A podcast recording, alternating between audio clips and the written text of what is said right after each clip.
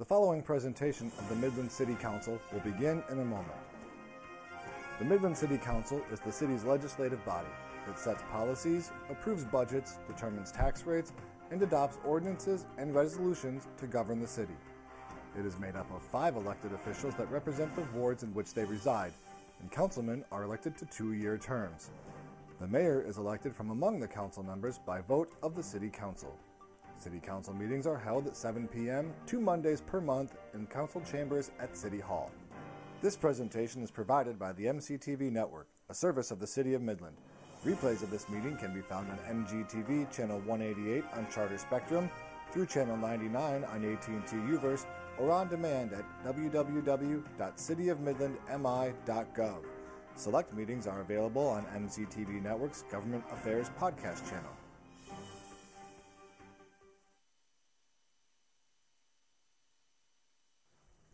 Good evening and welcome to our September twenty-sixth, two thousand twenty-two meeting of City Council. Please stand and join us in the Pledge of Allegiance. I pledge allegiance to the flag of the United States of America and to the republic for which it stands, one nation, under God, indivisible, with liberty and justice for all. Sean, will you please call roll? Honorable Mayor Donker. Here. Councilman Wesbinski. Councilman Arnosky. Here. Councilman Brown Wilhelm. Here. Councilman Hall. Here. All right. Thank you very much. Does anyone in council have a conflict of interest with anything that's on this evening's agenda? Okay. Seeing none, then can we... We'll move on to the consent agenda. All resolutions marked with an asterisk are considered to be routine and will be enacted by one motion. There will be no separate consideration of these items unless a council member or citizen so requests during the discussion stage of the motion to adopt the consent agenda as indicated. If there's even a single request, the item will be removed from the consent agenda without further motion and considered in its listed sequence in regular fashion. Can we have a motion to approve the consent agenda? Second. First and second. Would anyone on council like an item removed from the consent agenda? Yes, Mayor. I'd like items five and six removed from the consent agenda. Okay. Very good. Anyone from the public like an item removed from the consent agenda? All right. All in favor, please say aye. Aye. Aye. Opposed? All right. That passes four zero. Mayor, I, I was hoping we'd have a brief discussion okay. about the consent agenda. um, item number thirteen, I would just like, I know this is just setting the hearing, but in the materials that were included, there left some, some questions in my mind that I hope will be addressed during the public hearing, and that is including uh, an explanation about why the people who petitioned for the uh, vacation of Keith Street uh, don't live actually on Keith Street according to their submission. Um, And then I understand that the vacation will go to abutting property, but the abutting, pro- abutting property here seems to include three properties, not just two. So that being okay. two, you know, to the east and west, and then of course the, to the south. And um, also, this is as opposed to other street vacations that we've dealt with in the past. They've actually been streets, and so there's some benefit to the city of not having to maintain a street. Here, this is more like open land, and whether there's a distinction that should be made because it isn't uh, a functioning street um, as opposed to, you know, parkland, which is kind of what I, I guess best describes it. So if those things could be addressed when we do it, uh, have the public hearing, I'd appreciate it. Thank you. Okay, I see Mister Kane's nodding his head, so he'll be sure to address that at that time. Okay, that um, this evening we have two um, proclamations. And Katie Geyer is here to introduce those to us this evening, and the first one has to do with Cultural Awareness Month. Katie. Yes, so the proclamation uh, tonight that I have for you was submitted by the Cultural Awareness Coalition of the Midland Area Community Foundation, which is represented here tonight by coalition member Katie Miller. The proclamation uh, resolution would issue a proclamation that declares the month of October as Cultural Awareness Month in the city. Okay, great. Thank you very much. Will you please read the resolution, Sean?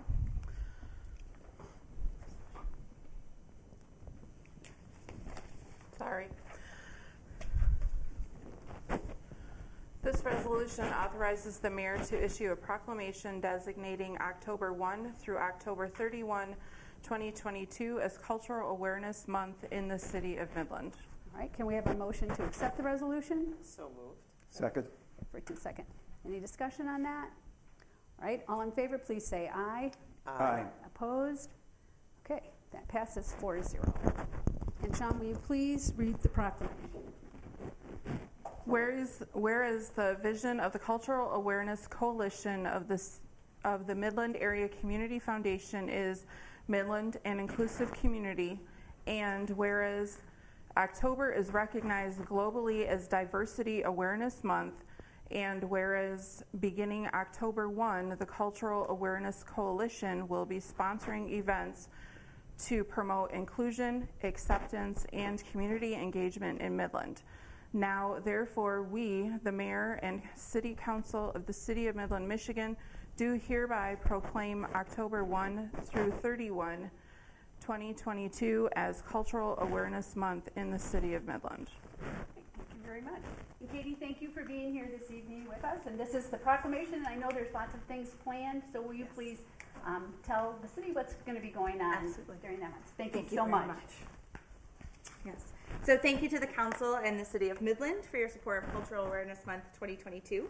Cultural Awareness Month is an ongoing initiative of the Midland Area Cultural Awareness Coalition and is an important celebration of culture and community in all of its forms. It brings people together in recognition that our larger community is built upon the cultures of people who live here and that each is inherently valuable. The members of the Cultural Awareness Coalition hope you will continue to support our work to create a community where everyone thrives by embodying in your work our guiding core values of inclusion, respect, empathy, authenticity, honesty, curiosity, openness, justice, and knowledge.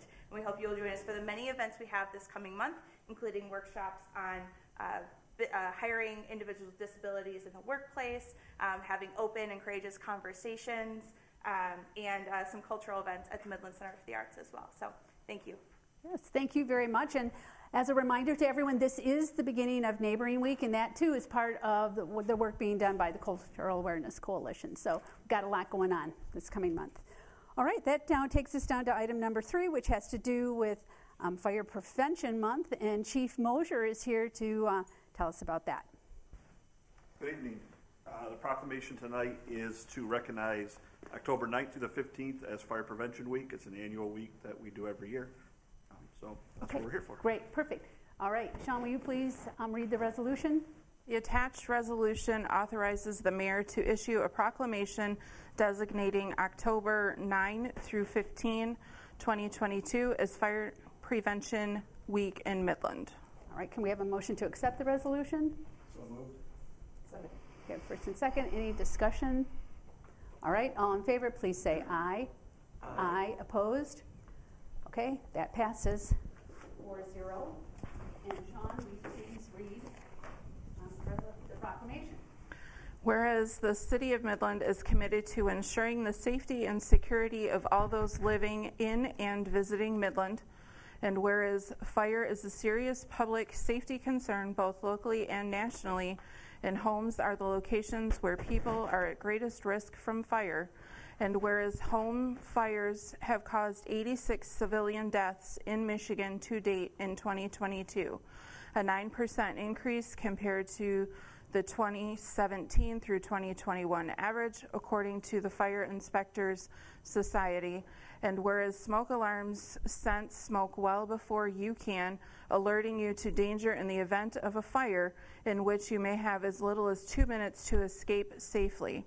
And whereas working smoke alarms cut the risk of dying in reported home fires in half, and whereas Midland residents should be sure everyone in the home understands the sounds of smoke alarms and know how to respond, and whereas Midland residents who have planned and practiced a home fire escape plan are more prepared and therefore be more likely to survive a fire, and whereas the Midland Fire Department is dedicated to reducing the occurrence of home fires and home fire injuries through prevention and protection education.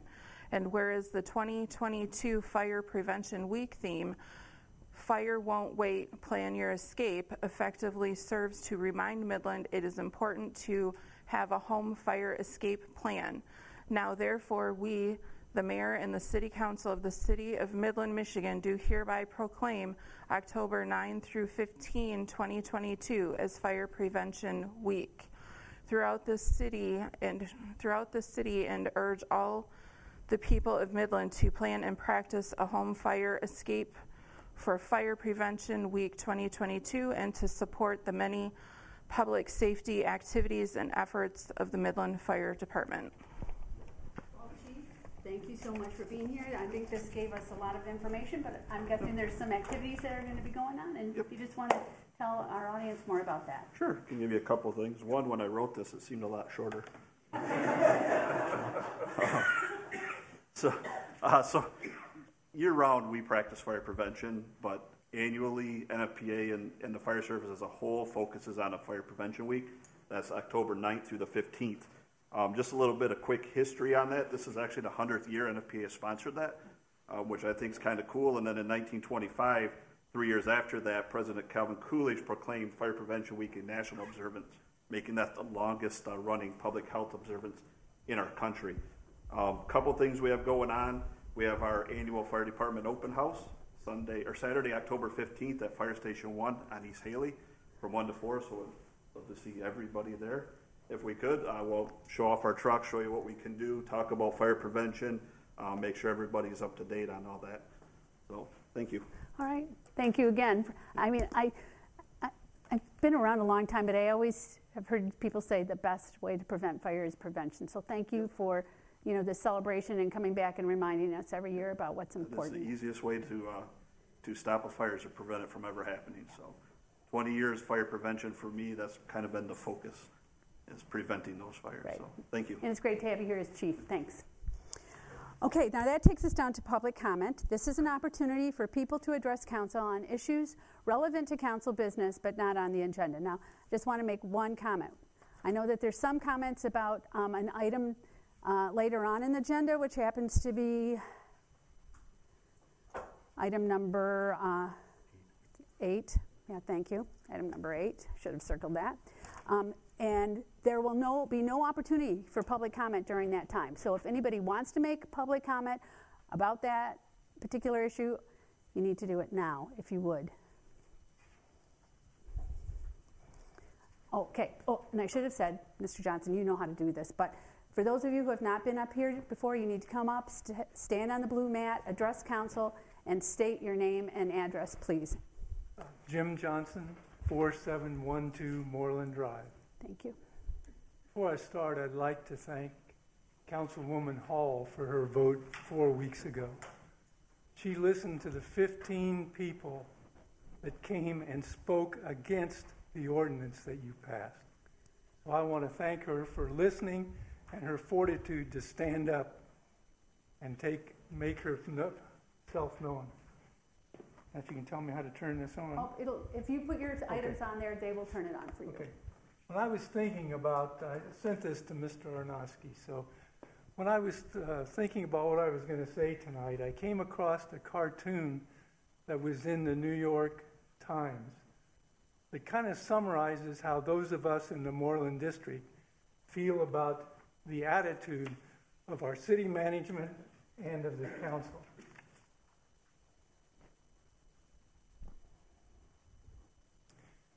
In case of flooding, I guess we're just supposed to pray it doesn't get into our homes. Let's take a look at some facts about what's been going on over time.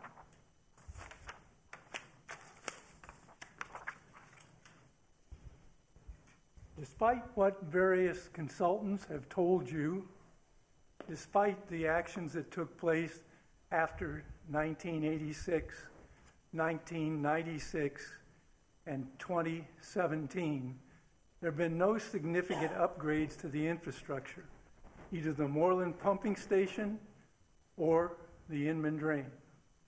I think, as all of you know, if you have a quart bucket in front of you, and you design something to hold two, maybe three cups of water, it works fine. Then you go about adding things that I'll discuss in a minute. It becomes four cups. It becomes five cups. You propose things that make it six or seven cups without even ever addressing the infrastructure.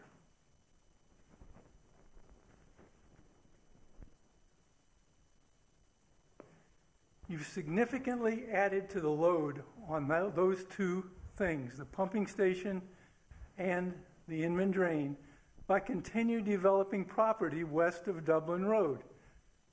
Most recently, you improved the culvert over Stark Road, under Stark Road.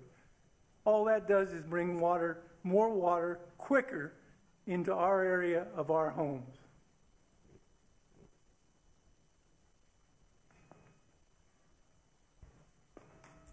You recently approved the Foundation Disconnect Program without any independent risk study. That's a big no-no in most projects. You've continually refused to listen to, or at least understand, information given to you by knowledgeable individuals. One of them isn't here tonight, but the other is. They have probably done more on water management of overland water than your entire group, including Mister Driscoll and Mister Kay. They've worked in Dow plants where they had to manage overland water. Also, your consultants told you one, they said we didn't even look at the overland water situation. And two, they have never done any foundation disconnect program in an area adjacent to a flood area. But you disregarded all that.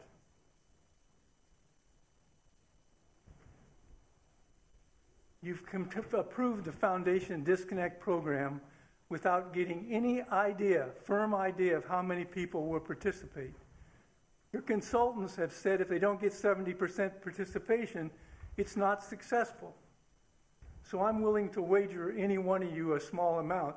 You won't be anyways near seventy percent in the Moreland District, so you're going to waste a lot of taxpayer money. And now, you're even considering approving additional building west of Dublin Road without ever taking into consideration the infrastructure required to handle the water. So I think you should vote no on the petition until the city comes up with a plan to manage the water in both the overland situation, the Inman Drain, and what it's going to add to the sanitary sewer system.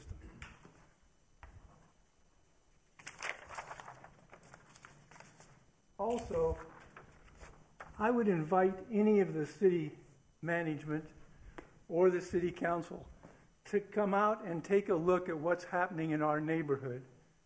With the simple tearing up of two streets, it's a disaster. You've torn up sidewalks, the street, out lawns. Probably a number of the trees are going to die from damage to their root system. That's just the beginning. You're going to do that to every street in our area over the next three to five years. Three is what you have a contract for. None of us believe you'll get it done in three. So come out and take a look. If you don't have this going on in your neighborhood, you may not appreciate what it looks like. So anyway, that's what I wanted to say tonight. Also, I should alert you to the fact that several of us have dedicated ourselves to talking to various service organizations and foundations about this new ordinance that you passed four weeks ago. I think every citizen, every one of your constituents, should understand that nine thousand of them now have homes with inappropriate, read originally illegal, foundation uh, drains connected to the sanitary sewer system, even though they were all granted city building permits with the full knowledge that that's the way they would be hooked up, and that's the way it was designed, and that's the way it was the best practice at the time those were put in. So you've got some major thinking to do, and hopefully the citizens of Midland, once they understand what you people just approved, with the new ordinance. We'll give you some calls, send you some texts, send you some letters, send you some emails.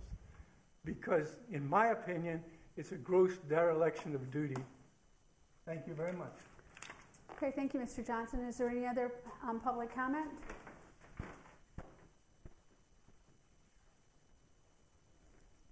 Okay, seeing none, then we'll move on. That takes us now down to item number four, which is a request from Larkin Township for additional water. And Mister Kay is here to introduce that to us.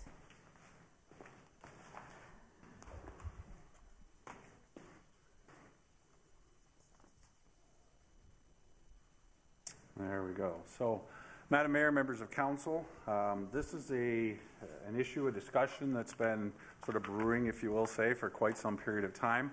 Uh, we've been working with our uh, compatriots out in Larkin Township, looking at the questions of water allocation and whether or not additional water allocations can or should be made um, to the township for the purposes of uh, a div- basically connections to the water system of the city uh, within the township limits. Um, it's probably been, what, three or four years, maybe three, six? So I'm corrected, three, at least three or four I know that we've been talking about getting to this meeting, so it's been a long time coming. Um, and I'm gonna, I apologize because I'm going to go through a presentation that's a little bit of numbers and a whole lot of text um, and no pictures. So it's going to be one of these kind of content-heavy discussions. Um, but it's important because this is a very critical issue, not only to the township, but certainly to the city as well. Um, so I want to first of all explain to you what it is that's in front of you this evening, and it's the request that comes from the township itself. Um, you need to understand that the current agreements, the current uh, arrangements that are in place provide the township with one thousand four hundred two connections, or one thousand four hundred two units um, of water, of which one thousand two hundred ninety-seven are currently committed, another eight Um, are approved for connections, leaving ninety-seven. Now that may be a little bit off because these numbers I actually put together in June, so it may be up or down just a few, but we're very close to those numbers. So somewhere around, if we just kind of round it out to about one hundred units um, in allocation that they have left for development within the, the within the township before they run out. What they have in front of you this evening is a request to add on top of that one thousand four hundred two, five hundred twelve units. Um, you see the breakdown of that. There's four hundred developed properties and one hundred twelve that are vacant, and an additional request for eighty units unassigned at this point in time, but to allow for future development. So the total that you are actually being asked to consider is an additional five hundred ninety-two units, sort of all in, all counted. Um, now, I gave you a lot of documents, a lot of detail in the report. I apologize how long it was, but it's important for us to really look at the history and understand the systems uh, that we're talking about and that we're discussing this evening. Um, this date, their data line goes all the way back to eighteen eighty-two when the first pumping station was put in place. Uh, that was really for fire suppression purposes, sprinklers, those types of things. It had no drinking water um, as an element of it. We actually used wells on the edge of the city in order to provide the drinking wells and water for the city of Midland. Um, we didn't build our first treatment plant, uh, which was a two million gallon per day plant, until nineteen twenty-six. Took about another decade to upgrade that to a five million gallon per day plant, which added some storage capacity as well. Um, we did some upgrades to the pumping station, the one built back in eighteen eighty-two, um, and we took our treatment upgrade uh, in nineteen forty-six up to eight million gallons a day. So you can sort of see the growth that was happening, give or take every decade or so. Uh, there was a need for additional water and treatment capacity within the city limits. Um, in the late forties, uh, we added the Saginaw Midland Michigan Water Midland Water Supply said. Should be only one M. Uh, Water Supply Corporation, which is the pipes that come from about seventy miles away from here where we stand, you know, out in Lake Huron, and bring the drinkable water and the usable water to the city of Midland itself. That's still the supply that we use today. Um, but the treatment plants themselves had to continue to be upgraded. So in nineteen fifty-nine, we went up to twelve million gallons a day. And in the late seventies, we bonded for a new treatment plant, and we completed that plant in the early eighties. And that's the plant essentially that we have today, aside from some tweaks and upgrades to it. But generally speaking, it's a forty-eight million gallon per day facility. It's got a hundred and some odd thousand gallon reservoir. I think it's one hundred eighteen thousand gallon reservoir on the site. So continued growth, continued need uh, for it, not only for what we service, but as we'll talk about in a little bit, development that's occurred out into the townships. We also have a long history of policies, and, and sort of the urban growth policy was uh, the, an early one from nineteen forty-ish uh, to the night bubble. nineteen sixty-nine, we had a strict no annexation, no water policy. Really what that meant was if you wanted water, you had to annex to the city, and other than that, there was absolutely no way to get uh, connected to the municipal water supply system that the city of Midland operated. Um, that got changed a little bit in nineteen sixty-nine, um, and then that kind of lasted until nineteen ninety-one in what we call MUGA, or the Midland Urban Growth Area.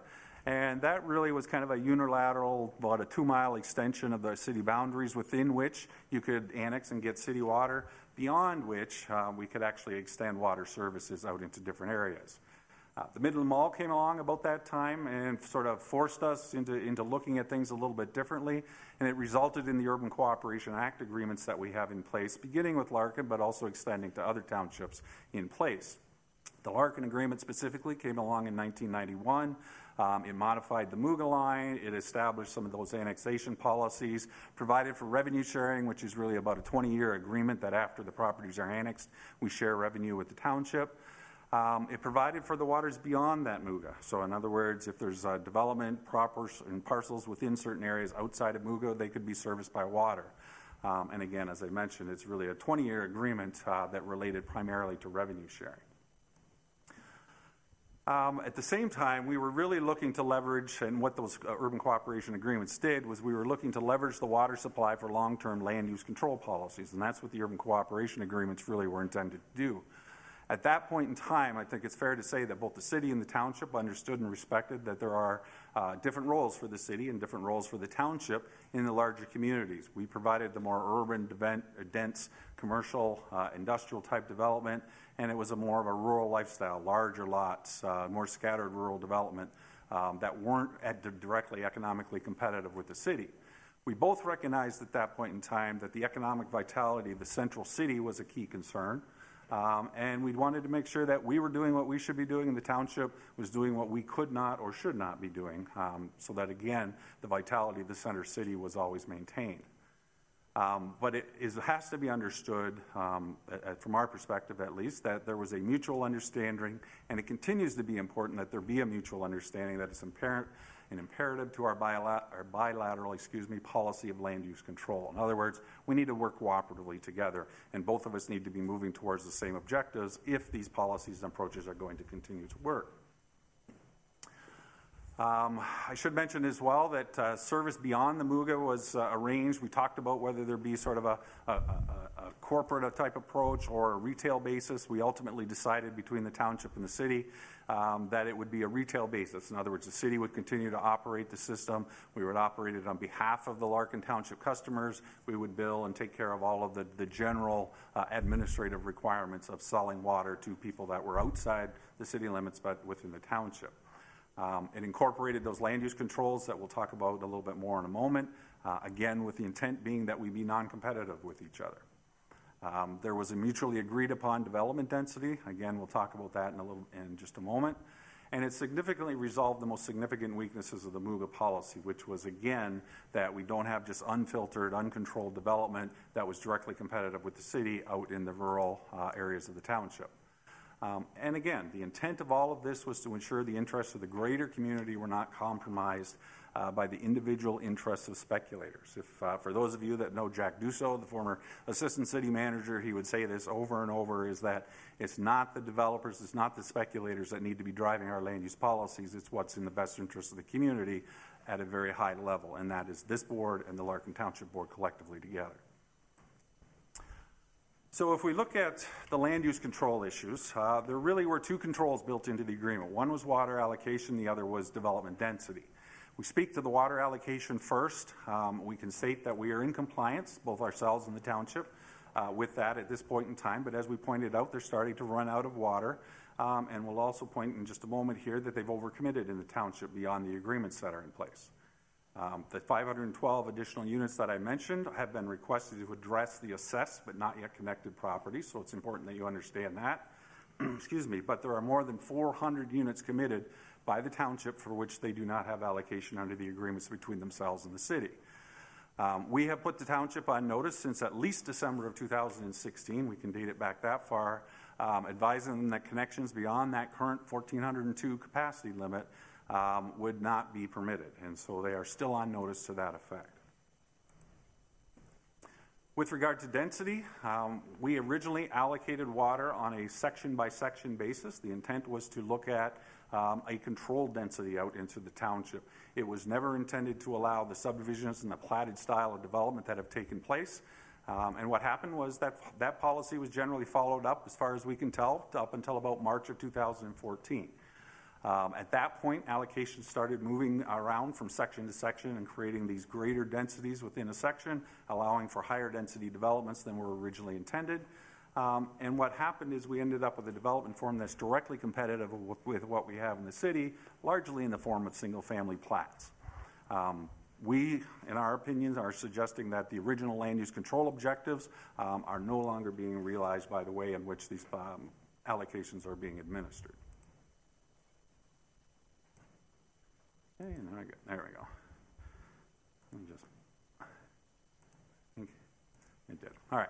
So in terms of an analysis, um, this is all again contained in the report that was presented to you.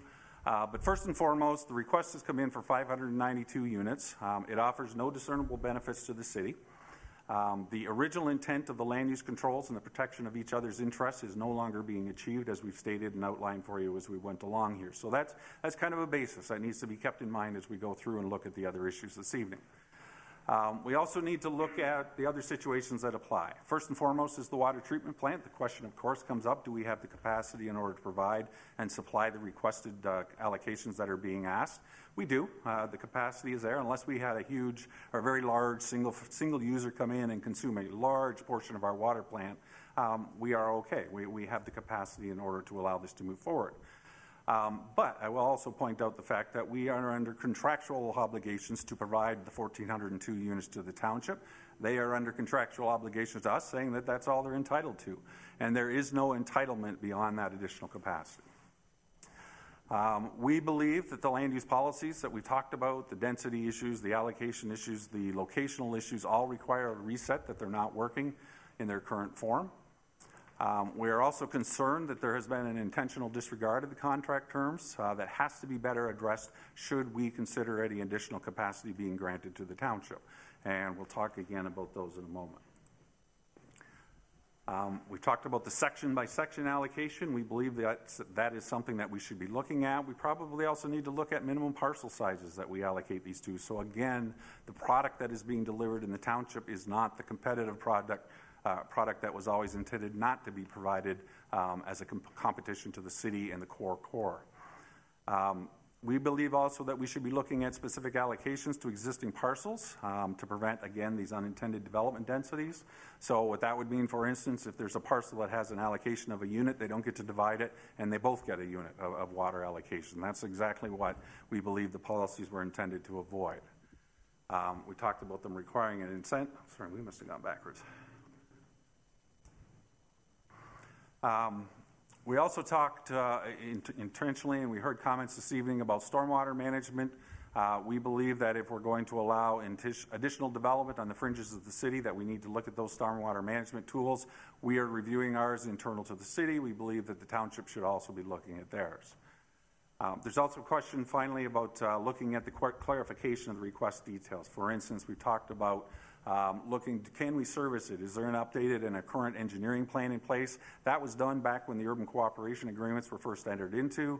We believe that those need to be reviewed uh, and re-examined. They may be okay, uh, but that examination needs to take place. We believe there's probably a requirement, however, to upgrade those. And then I finally point out that uh, we're aware of, and, and we recognize the fact that there are legal concerns with the commitments made uh, at the township levels, but um, unfortunately those are the concerns of the township. They're not the concerns of city council, and as such, in our review, in our analysis, we have not given those weight. So, Madam Mayor, the, the options that you have in front of you this evening, there's three of them. Uh, they're pretty stark. They're pretty clear. Uh, one, you could request or approve the request simply as it's submitted to you this evening. Approve the five hundred ninety-two units. Uh, the continued pattern would take place that's taking place today. Um, they would just have more capacity in order to, to deal with that and allow for further development. The other end of the spectrum, you could request or deny the request in full, in which case, as soon as they run out, they hit the fourteen oh two capacity limit in the existing agreements. That would be the last water connection issued by the city, and there would be no more connections to the city's water system. And option number three is really saying, okay, we're open to at least having a discussion. Um, we understand we have this list of concerns, um, and you give us direction back as staff to work with the township and say, okay, where can we move this along and still meet the objectives of the city as well as the township, and see what is a reasonable number to grant. So um, my recommendation in the formal sense this evening is simply that you receive it and uh, receive and file the report. Uh, but of course, the Larkin Township and their representatives are here this evening, and I'd suggest we listen to them, certainly let them present their information, and then at the end of it, we have a discussion. So if there are any questions, I'd be pleased to answer. Okay, are there any questions for Mister Kay? All right. Thank you. So I can see Larkin Township representatives here, so please feel free to come up and make your comments. Oh, and just would you introduce yourself too, please? Sure. It's great, thanks. Uh, good evening, uh, Madam Mayor and Honorable City Council members. My name is Maria Sando, and I am the supervisor of Larkin Charter Township. Uh, I'm here to speak on behalf of Larkin Township with regard to the water uh, connection issue. The city manager in his memorandum has provided a thoughtful and thorough summary of the history of the situation and the dilemma facing the township. That said, there are two key points where we disagree with the conclusions that I would like to address. First, to be clear, we are seeking an amendment to the Urban Cooperation Agreement between the township and the city to allocate additional water taps to the township. However, the contra- contrary to the city manager's assertion, the township does not expect this change to come without cost to the township. The city manager stated that the township hasn't offered anything in exchange for this. That's simply not true. The township has repeatedly asked what the city needs in order to make these additional water taps available. The question has been asked. The city, count- the city asked for additional information. We asked again. City requested additional information, and then it was silence. The township has not received a clear response to this question. The township could submit or an offer or suggestions of a change blindly, but this will get resolved much faster if city management could simply communicate to us what you're looking for. The township is open to discussion on what will make this work, but communication has to be both ways. We've answered every question asked by the city, but we haven't received an answer to the primary question we asked. What does the city want? Please communicate with us. We are your neighbors, and we want to work with you. This discussion has been ongoing for nearly six years, and we don't know what the city, we still don't know what the city wants. The second point I would like to address is the city manager asserts that the township has not taken any action to address the problem after it was discovered. That simply is not true. When looking at the five hundred ninety-two connections requested by the township, the vast majority, five hundred twelve, were properties that were assessed for water connections before this issue was discovered. The most recent assessment was completed in twenty eleven. That issue was discovered, this issue was discovered after that.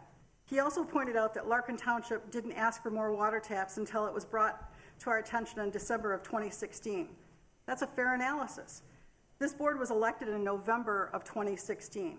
We took office November twentieth of twenty sixteen after being elected November eighth. Before our first board meeting was even called, I received a call from Joe Sova, then the director of water department. Kathy Moe and I met with him and Heather to discuss how to handle the ongoing projected shortage. After this issue was discovered, when it was clear that this issue wasn't going to go, it was going to take some time to resolve, the township issued a moratorium on all water connections except for those with existing water assessments. That moratorium remains in place today pending resolution of this issue.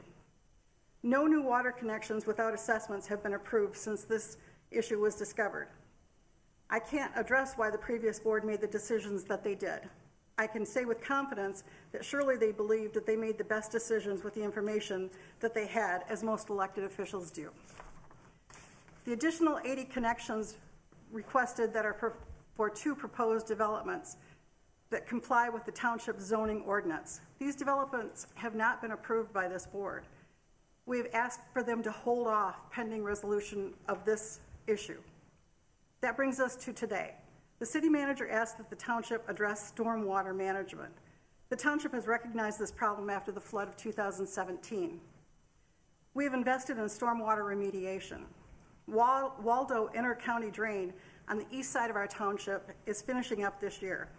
It has been a two to three year project that installed twenty point five eight miles of drain in both Bay County and Larkin Township. twelve point one miles are in Larkin Township alone. We have petitioned the Visgar Drain on the west side of the township. It will run along Perrin, Meyer, Sturgeon, and part of Blackhurst Road. It is pending Eagle permitting right now.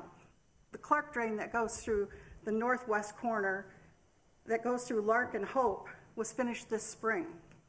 Now that the Waldo Drain is complete, we have begun plans to improve drainage for the Waskevich, Whispering Pines, and Woodland Estate subdivisions.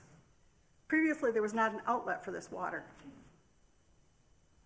The Waldo Drain has provided that outlet. These questions were not asked, or we would have provided this information. Looking at the memorandum from the city manager that he sent to you, I see several points that answer the core question the township has asked, has had up to this point. What does the city want? The city manager talks about changes to land use policies, development plans, stormwater management, and a need for more specific engineering plans. These and more are all items that the township is willing to discuss in detail. What I'm asking for you today, from you today, is for the city t- staff to continue discussions with the township and to specifically give us a proposal listing what the city wants to make this happen. We recently had the privilege of working with Bart, a city parks employee. He was giving us suggestions on how to maintain our park. We were thrilled with his willingness to help. After we thanked him, he said, "Hey, we all serve the same community. Let's work together for a solution." Very wise man. We're willing to work with you, but communication has to go both ways. We know what we need, but we need you to tell us what the city needs. At this time, I would like to ask Bob Wolf, uh, Midland County Health Department, Health and Environmental Department, correct? to come and speak a little bit about the water quality in Larkin Township. As Brad said, the sea of brine below us is both a blessing and a curse. Okay, thank you. You're, you're welcome. Thank you, Maria. You're welcome. Okay. I'm not going to take too much of the council's time, but um, I've worked for the, the county health department uh, for the last twenty years, twenty plus years, and um, Larkin Township uh, has been my assignment for the last twenty years, plus a few other Uh, townships within the Midland County. But Larkin Township, you know, is primarily a, a rural area uh, that has a mixed of ho- mixed housing developments, has a little bit of agriculture, has a lot of small businesses actually that are just developing right now. Um, the housing developments um, in Larkin Township are still primarily on the south side of the uh, the township, and they tend to be more upscale type of uh, housing community um, projects. And um, and again, they've been growing in the southern section of the township over the last twenty plus years, okay? Before, when I came on board, the only thing that was there was like Sturgeon Woods subdivision. All the other stuff has been developed since that. Waskevich and some of the other subdivisions, the older stuff in Pine Hollow has been there. But all the rest of it's pretty much new. And I know, Brad, you talked about kind of the, all that urban sprawl that's kind of going out, growing out in that area.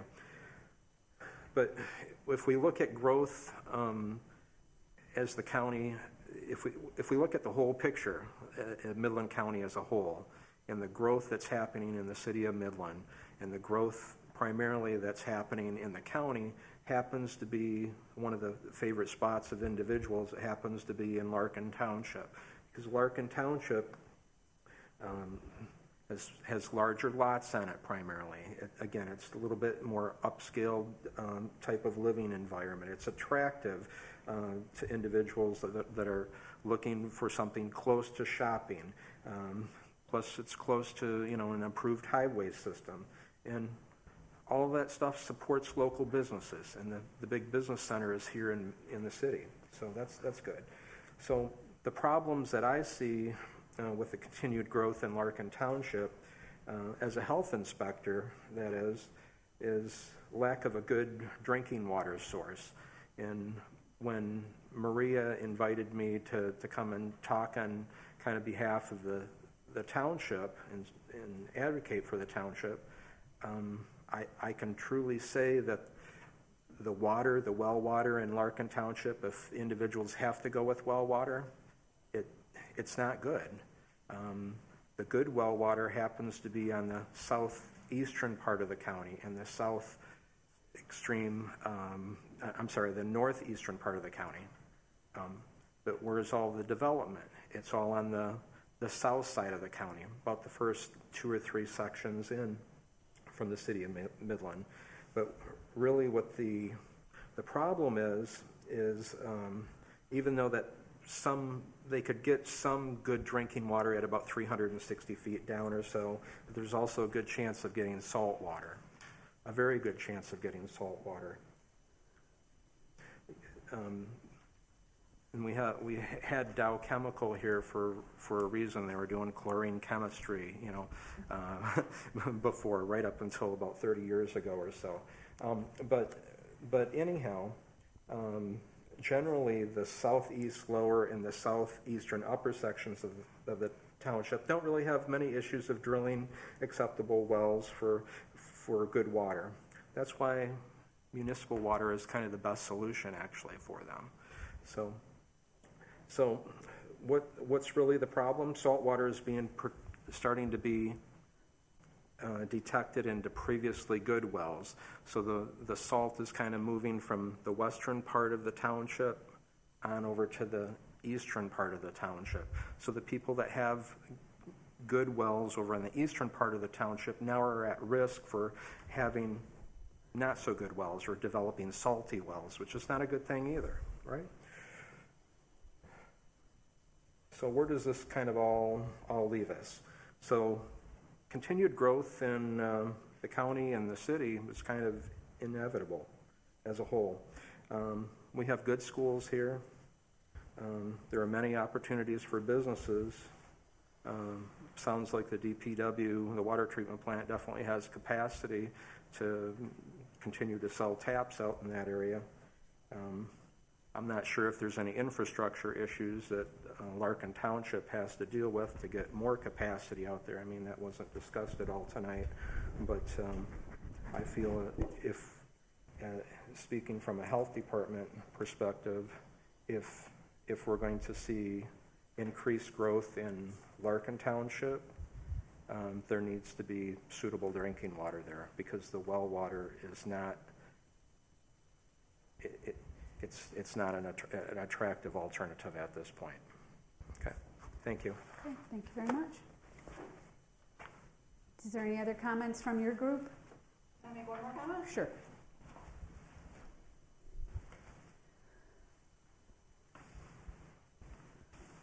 Thank you very much for taking the time to listen to us tonight. Um, we ask that you grant the additional water taps request. If not, please direct the city staff to give us the direction that they want uh, for further uh, water taps. We appreciate your time and, and efforts tonight. Okay. Great, thank Can you. Sure, sure. Miz Sandow, would you mind telling me if you know what's been the change in population of Larkin Township over the last thirty years? I can tell you the last census. The first census, the census in um, twenty ten was just shy of five thousand people. The census in twenty twenty is just over five thousand people, about fifty-two hundred people. Okay. Um, and what's the millage, the current millage in Larkin Township? Two percent. Two mills, rather. I'm sorry, two mills. Okay. Thank you. You're welcome. Okay. Any other questions? No, but if we have some, we know where to find you. Yeah, you do. Thank you. I think there's a couple people in the audience that wanted to okay. make some comments sure. too. Yes. Okay. All right. So are there any comments from the public? Okay. Please come up, state your name and address.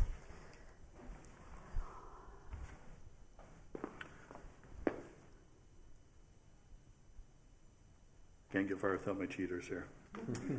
uh, my name's Kelly Wall. I'm the owner of Greystone Homes in uh, in Midland. We're a Midland-based builder, so our offices are, are in Midland. I'm a builder and also a developer. Can you tell me your address? Uh, three three nine nine Greystone Place. So I live in Lar- in Larkin Township. Okay. We are a developer. We have currently a condo development known as, as Forest Ridge um, off of off of Dublin. The last uh, two and a half years, we have sold twenty-four condos there. They're some of the most beautiful and affordable um, condos uh, currently available in, in the city of Midland. We also have in the city of Midland a thirty-two lot uh, uh, subdivision known as Greystone Woods off of uh, Wackerly and uh, and uh, Trail Ridge uh, by by Powderhorn, if you're, if you're familiar with that, or Foxfire, if you're familiar with that. Um, we're proud of that subdivision. Most of those lots in there are half an acre to to one acre. We just completed a, uh, a development in, in Larkin Township, and uh, that was a nineteen lot uh, development. I guess there there is a lot or two to develop there, but those are, are one to two acres. And typically, when we're building in, in Larkin t- Township, it is uh, it was it is more on, along the lines of two, two to three acres. There are M- Midland attracts a, a lot of buyers, so we have uh, buyers that are coming in from certainly outside of the area, but we also have have uh, local buyers. And for some of those buyers, what's most important is all of the city amenities that, that the city of Midland has has to offer, including city water, city sewer, schools, all those things. But for some of those buyers, um, land is, is important, and they are looking for more acreage than we can reasonably provide in the city of Midland. It is, it is very hard for me as a developer to provide three acre type lots in, in the city of, of Midland. Just uh, extremely hard to do. Um, Moreover, you know, we, we've heard a lot tonight about the kind of the city of Midland versus Larkin. I, I think we're doing ourselves a disservice if we if we frame it that way. It really is not the city of Midland ver- versus Larkin. Uh, there are a number of competing townships. So if this buyer cannot find uh, what he is looking for in the city of Midland or in, in Larkin Township, uh, because maybe uh, city water is not av- available there, there are plenty of townships, Williams, uh, Tittabawassee, Saginaw, where where those resources are are are essentially free for the taking. They they are available there without any any kind of uh, any kind of uh, disagreement. um, moreover, I think that we we also forget that Larkin residents bring tax dollars into into our county. They certainly bring school-age children into our into our county, um, and and our and our wonder, wonderful school systems. They bring patronage to to our businesses. So it is it's not a pitting of Larkin Township versus versus the uh, versus the city of Midland. Um, I wanted to address three specific points.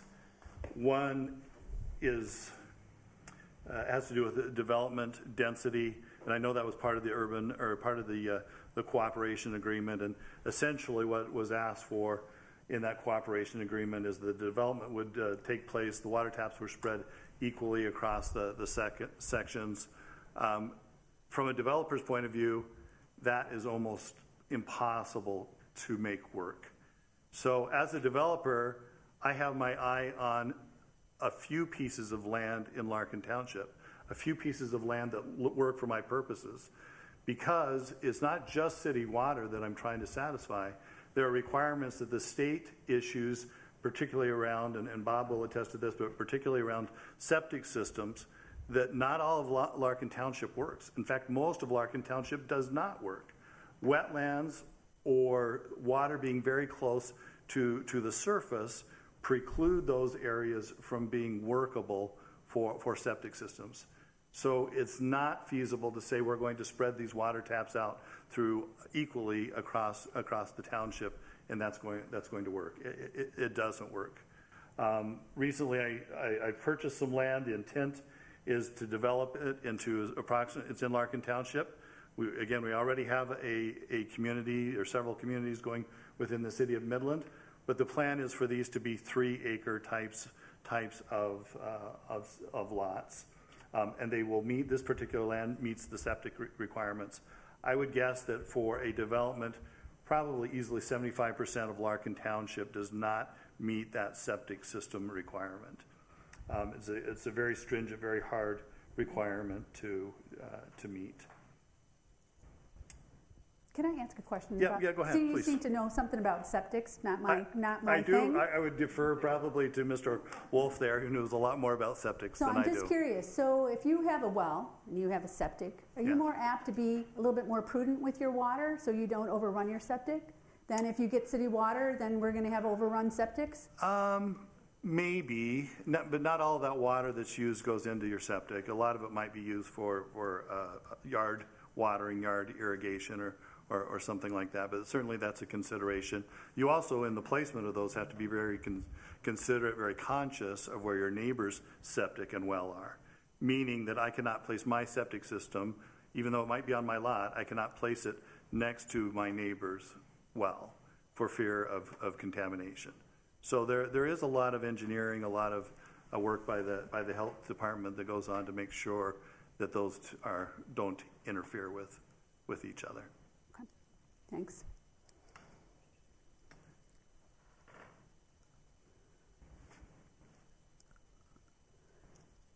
So I'll tell you, just as we're, we consider, I, I told you we, we're, we're buying this acreage.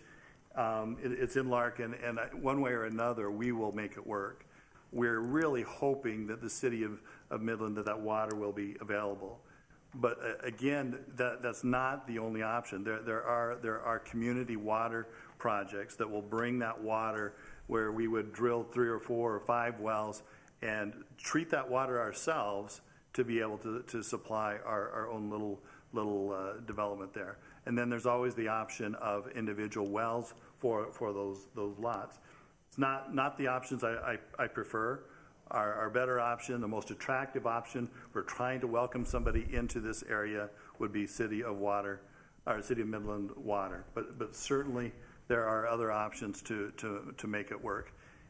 And then in the back of our minds, we have to remember that there are these this multitude of other townships and other communities that will welcome these residents with, with open arms and, and give them the city water that, that they probably probably are, are looking for. I appreciate the time. Okay, thank you. Thank you. All right, any other comments?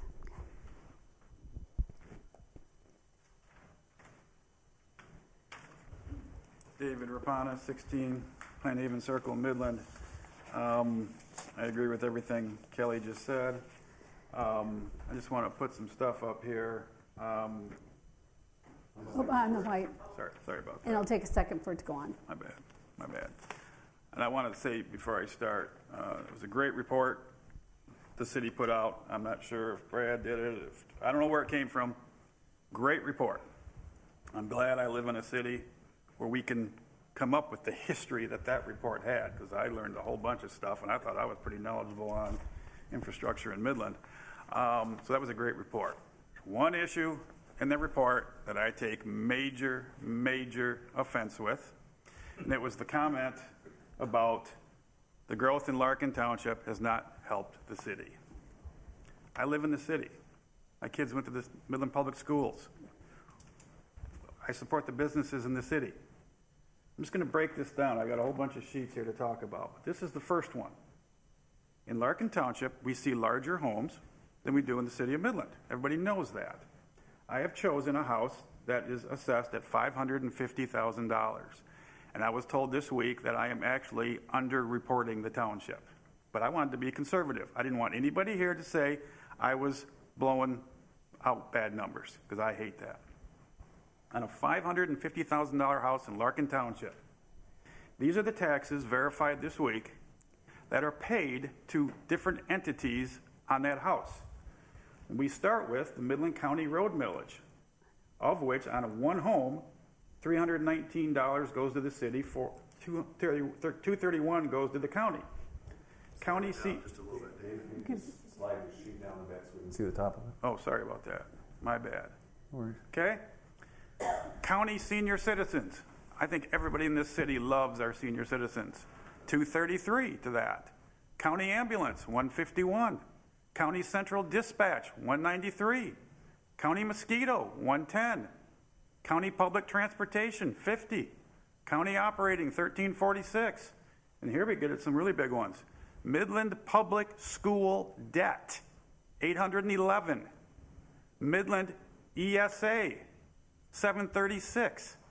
Delta College, five sixty-two. Those aren't township issues.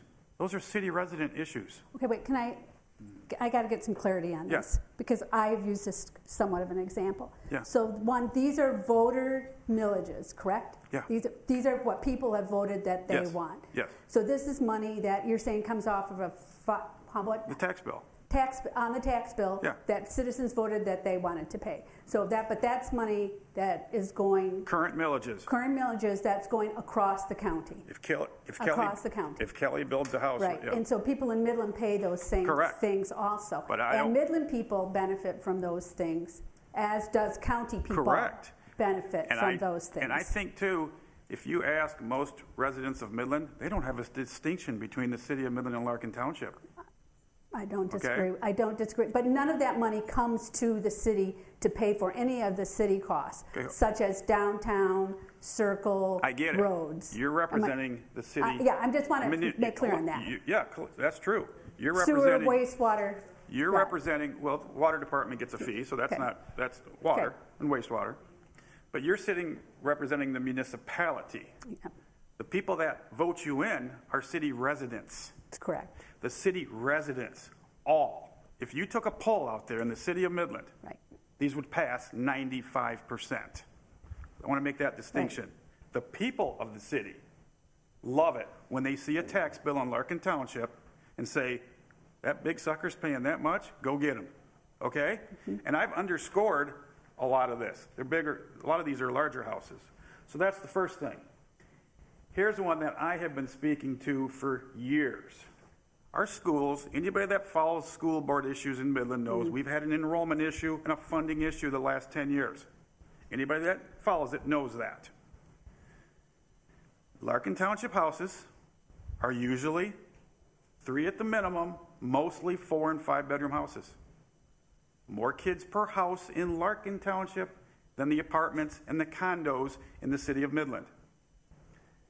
I just did, I'm, I'm going to speak to a subdivision here in a second, but Kelly and I have parcels that we would like to develop in Larkin Township. They're going to be gorgeous. The one that I have is thirty proposed gorgeous big lots. I just said, on average, let's just say there's two students per house. And again, I was told that I'm below average. Let's just take two. thirty homes is sixty students. Called up the school board. nine thousand two hundred eight dollars is the current state funding per student this year. sixty students would be five hundred fifty-two thousand four hundred eighty dollars for the Midland Public Schools. I think everybody in the city needs to understand that math. I am actually surprised there isn't a representative here tonight from the school board, because this affects them almost more than anything, their funding. And as somebody who has seen all the arguments, all the debates, all the battles, all the legacy cost increases that the school, our schools are f- facing, this directly supports them. Other thing I want to speak to are jobs. The people that live in the city of Midland are a lot of the people that help build the houses in Larkin Township. Those are not township residents. They're city residents, the drywallers, the framers, the cement guys, the suppliers that supply us all our material. Here's another one. Earlier tonight, and I don't disagree with them, there's a major, major sanitary sewer issue that is going on in this town. I will say again, I'm not against the vote. It's a tough vote, but we do have a contentious issue in the city. Larkin Township doesn't contribute to the sanitary sewer issues in the city of Midland. So let's speak to that. The other thing I'm going to say is I didn't realize this was a six-year issue, because basically the lack of this agreement has basically helped Freeland, Michigan. All you've got to do is drive down Sarl Road in Freeland, Michigan, and I think you all should do that. Look at all the big houses that have been built over there. Look at why the Freeland public school system is growing dramatically. That could, half of that could have been in Midland. See, I, did, I actually honestly thought this was a three-year issue.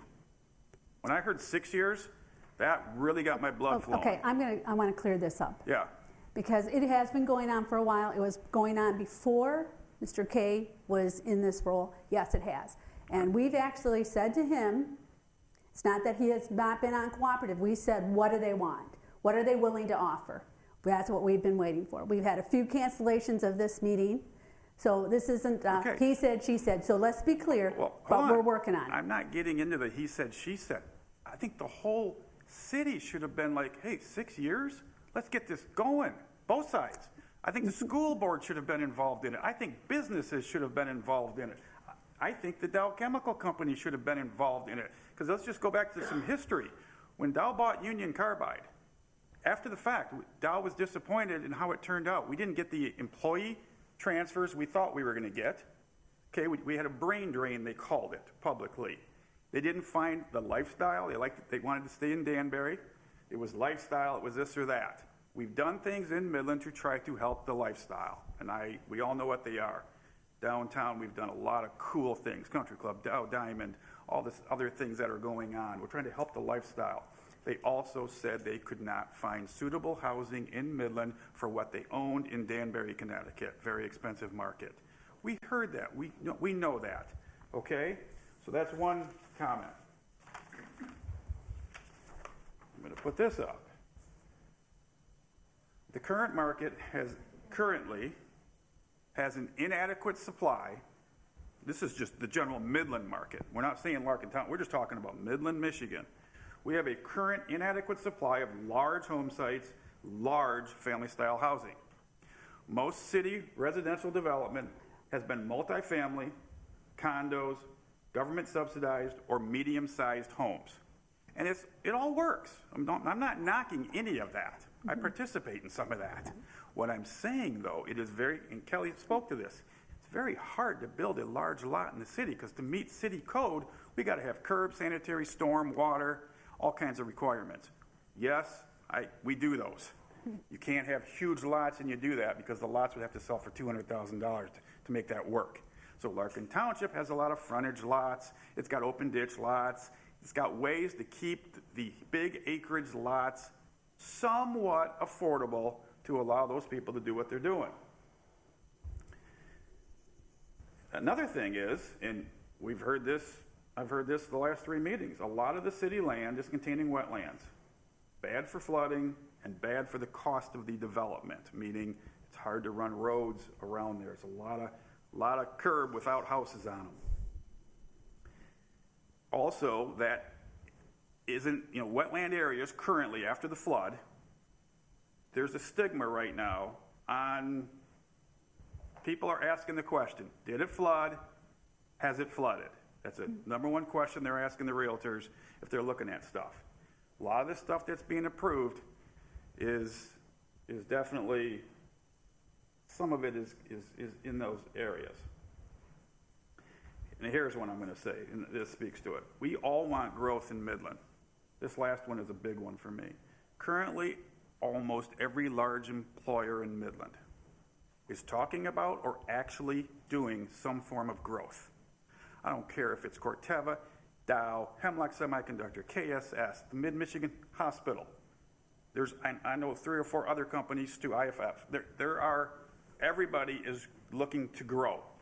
The question I hear from all of them, and I get called on this because there are a lot of people that call me for to ask questions on availability on stuff. They don't know where they're going to put the employees they want to bring to Midland. Our current, our current apartment stock is pretty darn full. Try to buy a house in Midland right now. It's very difficult. We don't have an oversupply of housing. If these companies all grow, and it's coming, they, they got good stuff in the works. Where are we going to put them? And I am tired of sending them to Freeland and Auburn. Does nothing for Midland. That's the second thing. Um, and just the last thing I'll say, I just wrote this down before I came here. If Midland and Midland County stop or slow down growth, businesses, government budgets, and companies will all suffer. Okay, that's, there's nothing that won't suffer. Costs are going up. If you stop, if you slow down growth, city budgets, tax rolls.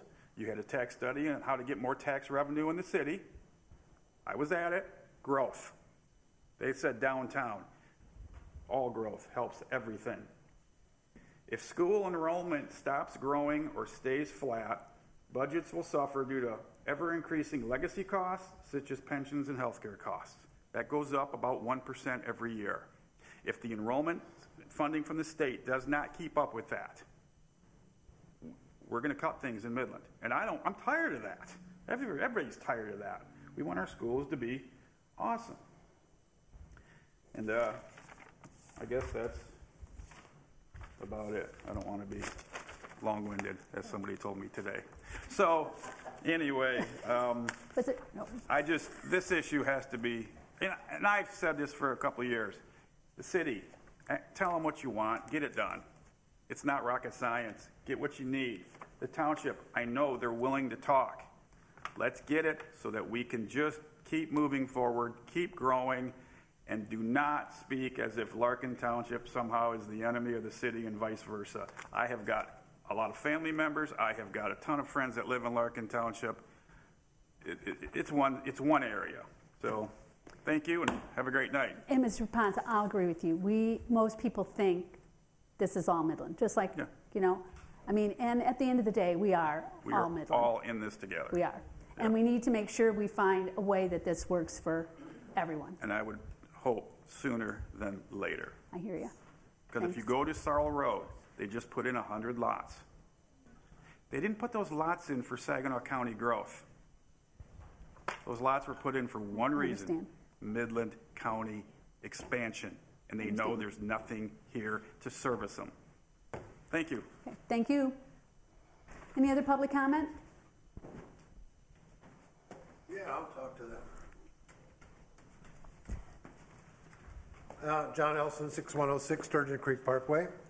I mean, I'm, it's interesting listening to two developers and what they want and how they look at this. I agree that Larkin Township and Midland are close. We're right next door to each other. We have friends and all that stuff. I agree with that. But when we do, when we let developers run our business, we're in trouble too.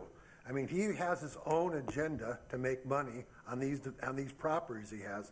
However, I don't see many developers come back later and say, "Hey, we we uh, screwed up. We put you in, a, in an area where you're going to get flooded," or or they don't really care about the people that bought properties forty years ago and are now getting flooded. So this is an issue that if we plan properly and we use right engineering techniques where we actually can retain water, like I've said before, it's about three hundred fifty thousand gallons per every acre foot of water. We fill in one acre, we've, that's three hundred fifty thousand gallons of water that's got to go someplace else. And even though they have the condos down there on, um, on um, Sturgeon Road, I mean, they must have filled in three feet of, of area back there that if Sturgeon Creek were to flood over, it would have occupied all that area.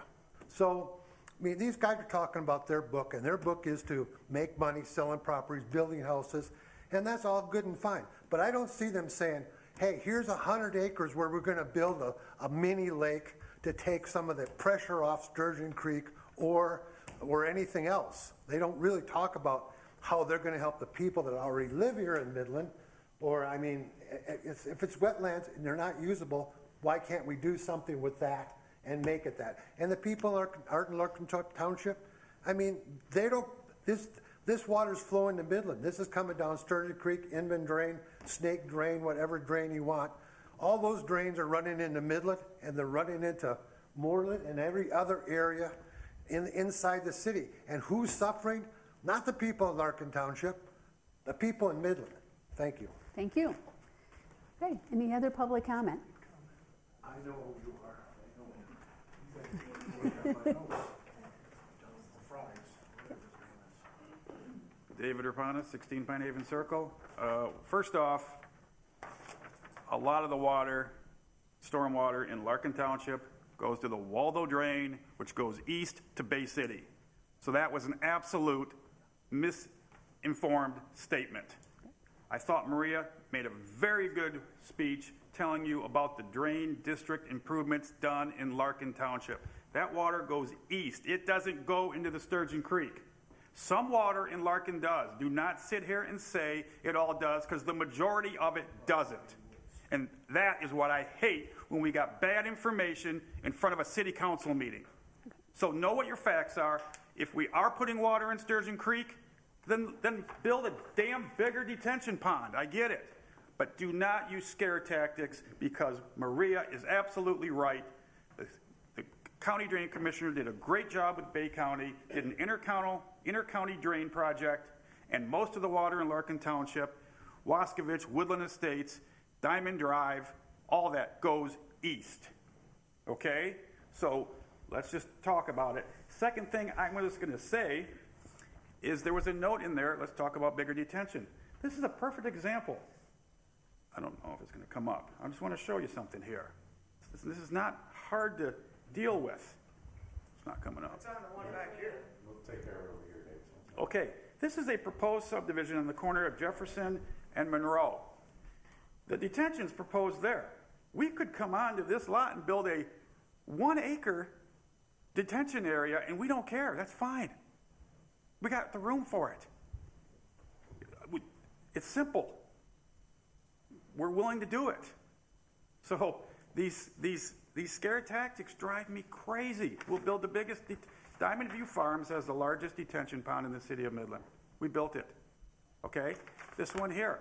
If the engineers say, and the township says, and somebody from the city says, hey, we'd like to see a larger detention area, that's fine. Okay, we'll do it. Don't paint us as we're trying to, to skirt the system and enhance flooding in Midland, Michigan. We're not.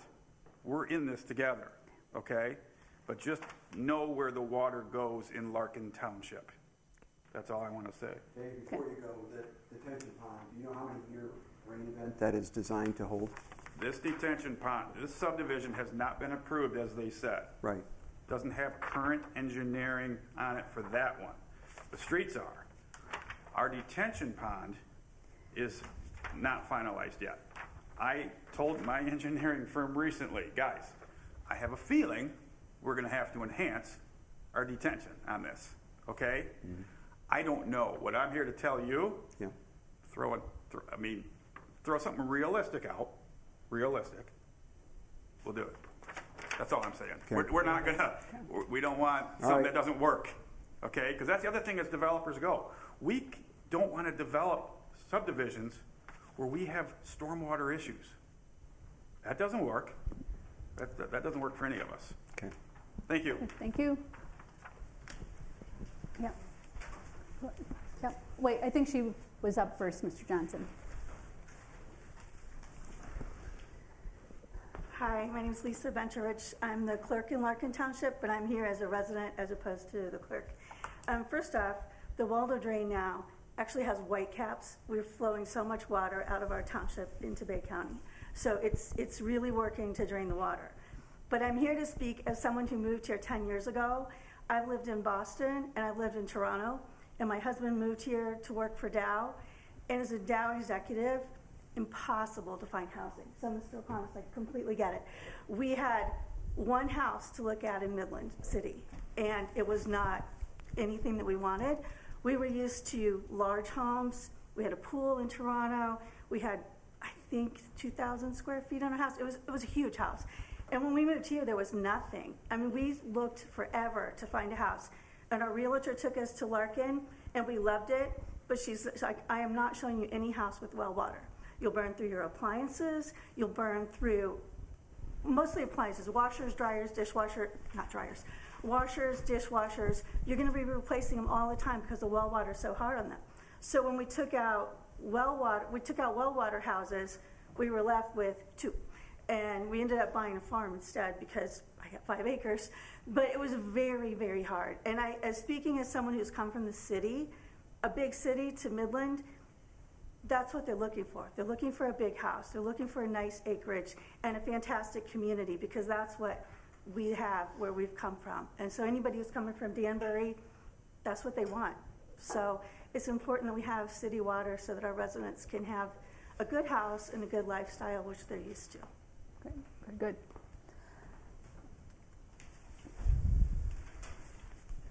Jim Johnson, four seven one two Moreland Drive.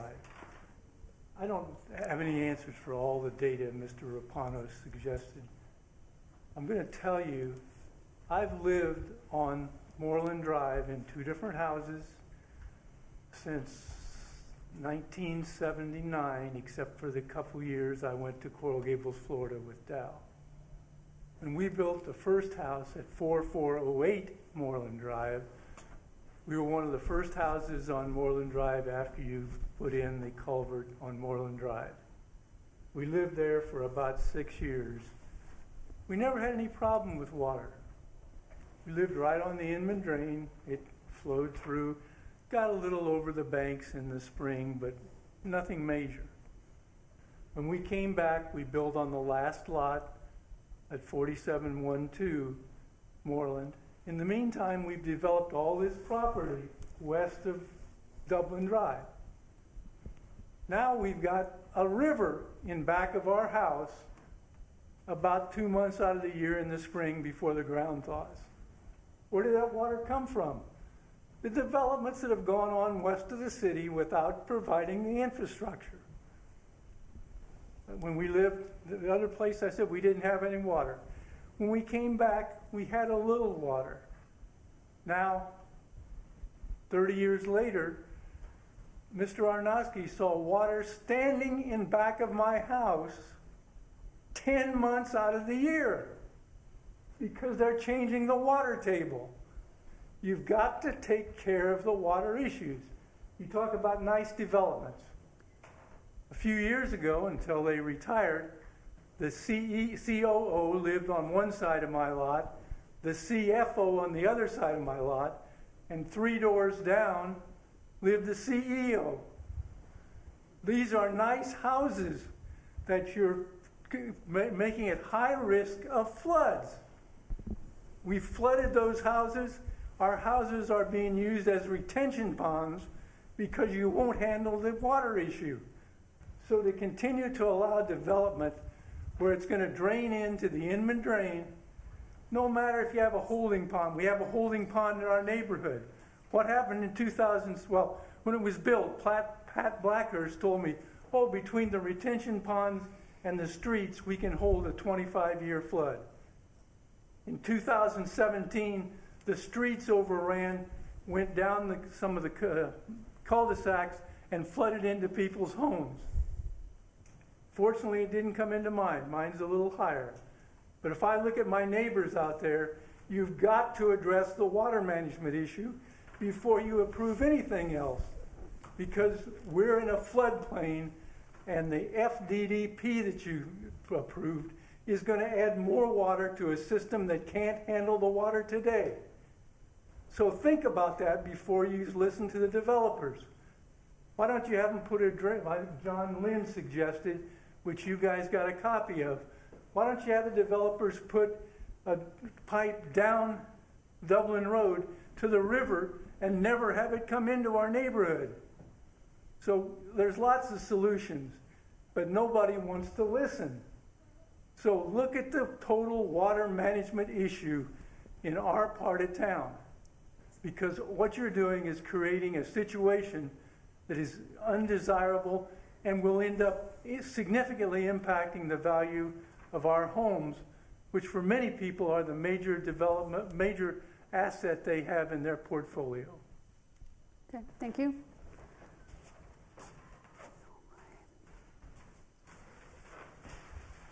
Uh, John Elson, sixty-one oh six Sturgeon Creek Parkway. In rebuttal to Rapanos, who likes, who is a developer and obviously has his own his own agenda in life.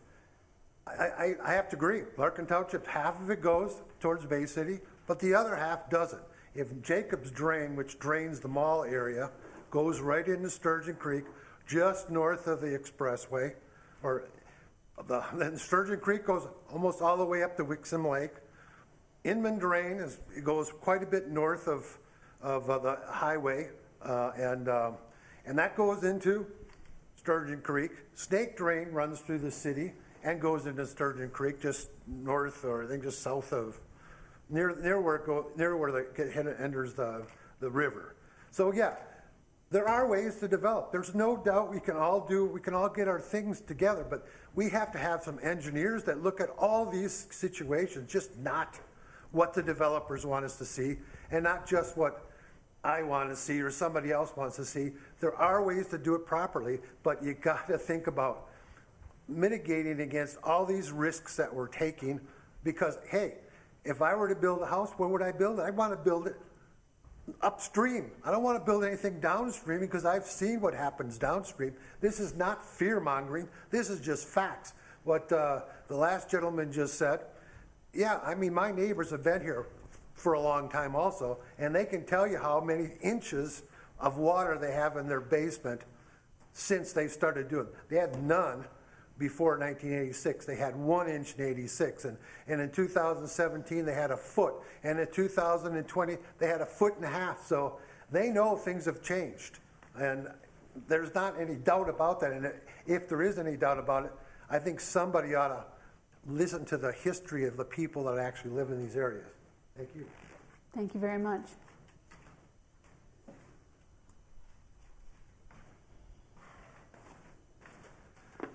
Kelly Wall, three three nine nine Greystone Place. Um, just just to share one, one, one fact, so all, all new developments, uh, Mister Arnowski asked a question about uh, uh, flood retention. All new developments have at least a hundred year Uh, capacity. So they have a detention pond that's going to at least absorb a, a water event, a rain event equal to a hundred year flood. So they're not designed uh, in absentia of, of engineering data. They're, they're supposed to handle a, a significant water event. Okay, thank you very much. Madam Mayor, just in response to that, you may want to call up the city engineer later, because that is not the, the development standard. So okay. Just for the record. Okay. Later. Fine. David Rapana, sixteen Pine Haven Circle. Two other points I want to make, and I feel bad for the Moreland people. I do, and I spoke, I spoke in favor of them three weeks ago. Most of the problems from Moreland are city annex developments. They're not, they're not the county township developments. They're city annex. You're speaking as if Larkin Township is your problem. Go ahead to it. They're, Which developments, Mister which developments in Larkin Township add to it? Don't make bold blanket statements. Those are city annexed issues. But one thing that doesn't ever get spoken about that I think we should applaud, and we're so lucky to have, our dams are being rebuilt with modern standards, okay? There was just a report in the paper this week that the flow of the Sanford Dam is going to be so much better than the old one, because the old one didn't work, and this is going to be state-of-the-art. I never hear anybody talk about the potential benefits of having a regulated dam that lowers water when we need to, stores it when we need to. The old dam did not, the gates did not work, okay? So let's just put everything on the table, okay? I know they got issues on Moreland, I get that. I support all the improvements. I understand the seventy percent thing. I don't know if they'll get there. I hear both sides of that. I get it. But the Moreland issue is years in the making. It's largely city uh, city annexed developments, Boulder Creek, and some of the, you know, you just go out down that line, you know, that that, that are in the city. Um, and also, I'm a huge fan of what they're doing with our dams, and I think that is going to help the overall situation in this area. Thank you, and have a great night. Okay, thank you. You have a great night too. Any other comments?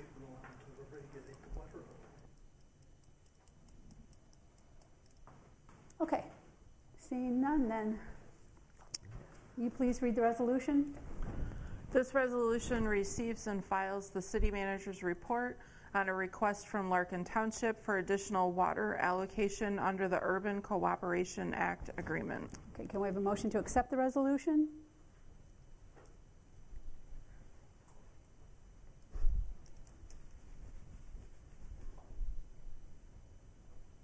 If you don't have a motion, it doesn't go on the file. All right. So. So that's all it does is go on file. But do it doesn't. Right, no. Wow. Well, the recommendation is simply receive and file, file, which places it on the record that you've received the report, nothing more. It doesn't take action. It doesn't direct action. The next step would be, um, if you're ready this evening, would be we put forward three options for you. If you like any of them or dislike them all or whatever the case might be, then now would be a point or the time to have that discussion, um, hopefully with some direction coming out as to where we go next with this. But the receive and file doesn't take any action or take any position. It does not. Okay, so we can receive and file it. Mm-hmm. I don't think we should approve it tonight. Okay. So is well, that I, wait, wait, like wait. So that I is. I would say I have questions. Before. Okay, so. So we need to have some discussion. We need yeah. to have some. We have to have a motion and a second to get it on the table to discuss it. I'll move it. Second. Okay. Now it's on the table. All right. So can I ask my question? Absolutely. Okay. So, Mister K. Mm-hmm. um. For these additional connections, historically and where are we today with who pays for all the installation, the maintenance, all those kind of things? Are we the city paying for that without, out of the, you know, and maintaining that without any so, so they subsidy? Are, sorry. Um, so they are part of the city system, so the users uh, or the, um, the the end users, if you will, um, the residents within Larkin Township pay the same fees um, to the city that the city pays. So you and I would pay the same fee that a Larkin Township resident would fee for water purposes based on volumes and so forth. Large improvements can be negotiated. Um, so for instance, the water tower uh, that was put out there, that's a different cost. Um, and that is something that's directly attributable to Larkin, not necessary for city purposes. And so those would be a separate discussion item. But I don't think that answered my question. They want five hundred twelve connections. Mm-hmm. Who does all the work to make that happen, to make those available? So, it's a good question, and I don't know, I, I don't want to answer because I'm not one hundred percent certain on that question. Um, I don't know if, if the city engineer is on that. I don't believe he's in front of that. I can get that one so back we, to you. Yeah, we, th- and that's part of the, what we would say we would want to look at an engineering analysis to make sure what is proposed, number one, and number two, what is necessary in order to achieve that, and then those discussions would flow from there. But I, I'll have to come back to you with that answer to be one hundred percent sure. Okay. Can I ask a question? It's my takeaway from this discussion so far, having listened very carefully as pretty much a lay person. I'm a council person, but I am not an expert in storm sewers or or so forth, but it sounds like Larkin is asking for, correct me if I'm wrong, they're asking for water, they need water. I understand well water because I lived in Homer Township. It is very destructive to appliances and so forth. Um, it is, so I understand the need, and I understand the need for the properties for people to live here and, and, and growth, I, but also they're offering something. I'm hearing that they're offering a retention for the stormwater and so forth. Isn't that what we need? Why aren't we kind of already? I, know, but I think we need to articulate articulate well, it seems whatever like we a reasonable yeah. exchange. You yeah. know, if they want water and we need your attention, it seems. I think those are two separate issues, though, uh, because uh, unt- like said, uh, uh, with, I, I'm not sure it's separate issues, but okay, I, I think I think I've got, I've got it written down. I think that mm-hmm. warrants more conversation right, about what how that relates to it. Sounds like. Yeah. So then, my next question. Oh, wait, is, I think Steve's no. question oh, was next. Okay, so my next thing is, you know, I think there needs to be a better process in place to ensure the commitments being made for connections are better managed than they have been in the past. And I understand you've been there since twenty sixteen and all of that was before you, um, but we need to improve these processes. Good. Yeah, because I think this, this conversation, you've kind of walked into a hornet's nest because it's not just about, as you've kind of mm. heard, it's not just about these additional connections. I mean, some of it is because there's a question about whether the cost allocation method we've used is correct mm-hmm. or not. And so there's some of that mechanical stuff. But you go back to the basic initiation of this, and why did we have the, the M U G A, and why do we have these these restrictions on it, was about development. Mm-hmm. And, you know, look, I looked in Larkin Township for houses too, because I considered Midland, the city of Midland and, and Larkin to be one and the same. I understood that if I went out there, I would have to have a well and septic. Well, you know, that was a negative for me. It is, you know, I'd lived on wells and septics before, and, you know, it, it's it's it's not the preferred alternative. But that's the cost you pay for having the larger lots and the more rural lifestyle. But what's happened is it's it has it's morphed into basically a suburb of the city. I mean, they're they're nice homes out there for the most part. All the newer stuff is, and it's kind of destroying that original premise about, you know, buying the five-acre farm is kind of what we kind of expected would happen. Uh, instead, you've got competing developments, and you know, the question I asked, you know, Dave Rapanos brought up all these taxes. This, people in the city pay those same taxes. Yeah. So those are a wash. What the difference is, is between fourteen mills or so from this, if you live in the city, and two, two mills, mills if you live in the township. And because we are all one, we're friends, as was pointed out, with people who live north of us, you benefit from that extra twelve mills. And so it's kind of gotten lopsided. Um, so now we get into, well, if you're going to be that way, if you're going to really it's become competitive, what services are you going to provide back to the city? And that's what you kind of asked for. Um, part of it is water. Water is our big headache right at the moment. But there's fire, there's roads, there's a lot of other stuff that could potentially be on the table uh, in terms of how we grow. But there's a lot of debate about the, and, and I tend to be trying to stay pretty up on where things drain. And we're going to talk about it next, because there's a property that's being at, that proposed to be annexed from Larkin Township at the corner of Jefferson and Commerce. And guess where that stormwater goes? It doesn't go to Waldo. It goes to Sturgeon. And so I'm not sure where that dividing line is, somewhere between Jefferson and Waldo. But everything for sure west of Waldo, or excuse me, west of Jefferson is going to the Sturgeon Creek. And that's, that so includes basically... Does it go directly, or does it go through Jacob's Drain? It gets in, it runs into Jacob's. We'll look at it, because, well, I don't know if that's probably not part of the presentation, mm-hmm. but that's one of the reasons why I want it pulled. Mm-hmm. It goes that direction. So does, if you've ever walked the city forest, there's a nice little creek that runs through there. That goes into Sturgeon Creek. All that stuff pretty much from that way west runs into Sturgeon Creek. And so you can think about the developments along Sturgeon, along Eastman, you know, and, and even along Jefferson. Those drain. And as was Mister Elson pointed out, every time you put a house on there, you got water that runs off. And instead of and then if you put a instead of substituting a well for city water, you're not pumping water out of the ground and letting it seep back in. You're now pumping water from the city of Midland up there. That water's on top of everything else. So it, it becomes additional water that you're pumping up into that area of the city, of, of the county. So that water's got to go somewhere. So, you know, they're worried about footing drain disconnects and the little bitty pumps that that causes. If you're pumping up city water pressure into hundreds, you know, of houses, that's a lot of extra water that's got to go somewhere. It doesn't just evaporate. It goes somewhere.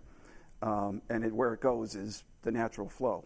Um, so, yeah, we could, these are all things, my, I guess my point is, look, I, I think there's there's some accommodation that could, that could potentially be made with additional water connections, but there's a lot of stuff we need and a lot of considerations that part of this discussion should probably continue, because it can be mutual.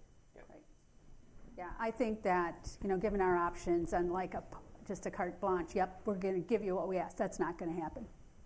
No, I don't think any of us are in favor of that. No. And we're not going to deny it. I don't think we'll deny it in full either, because I do think there's mutual benefit to us in this. I mean, we are, you know, we are Midland. We are bigger than the city, but we, I mean, there are a lot of things that we offer that, you know, we are the city for Larkin, you know, and that is, at, we do that We do that with no, you know, reimbursement for that. And we, you know, we get, you know, criticism about not having enough stuff downtown. How do we do that? And we're always working on that. And, and Larkin isn't paying any of that, you know, for us. And so there's lots of things that we do as a community uh, that I think um, you know, bring benefit uh, certainly to all of us in Midland County. Um, certainly jobs are, cri- we, I mean, we talk about being a city of choice all the time, you know, being a place where people want to live and, we, and you know, businesses want to locate. So that, I mean, that's what people want. They want to live in a vibrant place. And we say, what do you want your community to be? We want it to be vibrant. Well, you know, it takes a lot of money and it takes people to make that happen. So I think we need to figure out how to do that in a little bit better way. So there might be a lot of things we're going to need from you to move forward with this. But I think that says to us, we need to direct our staff to start, you know, we have to have some more discussions on this. What is it we need? We have a, you know, we have a study that's being done by the M B A. We have a study that's being done by the Corps of Engineers. We know that that's going to take two years. And they're going to, you know, they're going to give us a lot of information, and we're going to have to figure out how to pay for that and how to get it done. And maybe we can all work together to make that happen.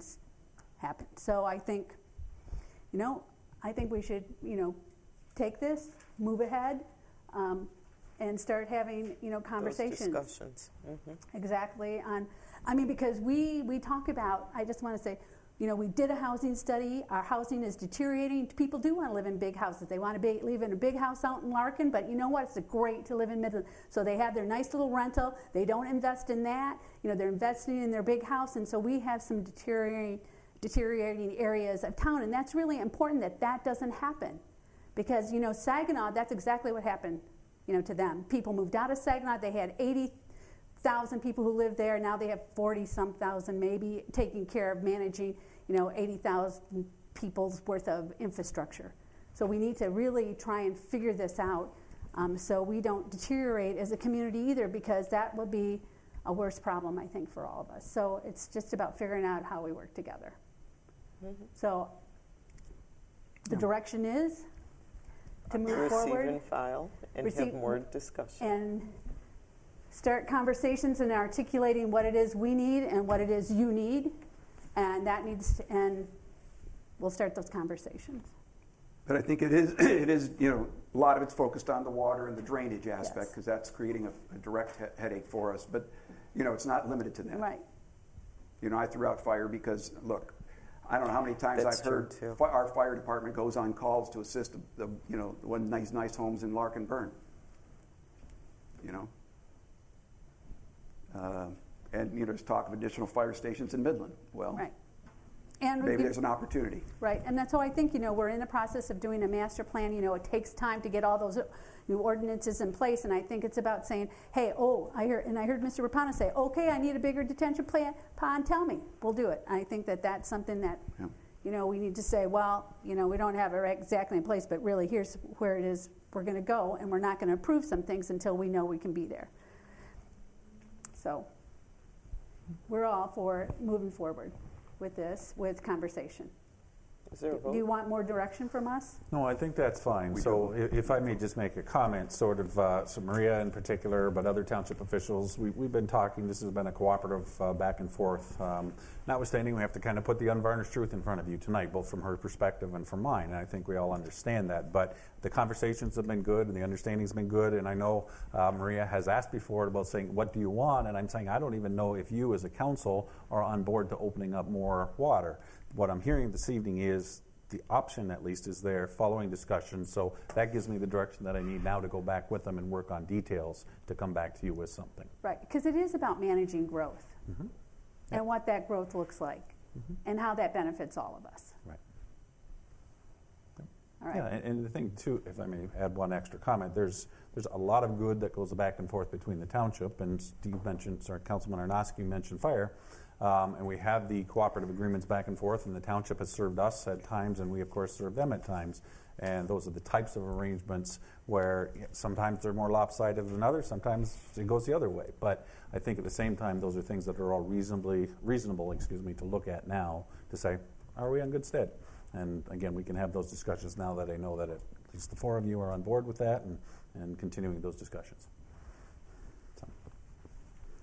Okay, I could just, I just do have one other thing I want to just clear up because, okay. because, you know, we do not have a city tax and we do not have a sales tax. So, you know, our, our revenue comes from property tax. So Larkin's property tax does not impact us. I mean, now you come and you buy in the stores, and you, you know, you give to churches, you donate, hopefully, to, you know, to other things. But we don't get a direct tax, have a direct tax impact from folks in, in Larkin. It's just, it's so they don't impact our tax base, but hope, but it does enhance our quality of life.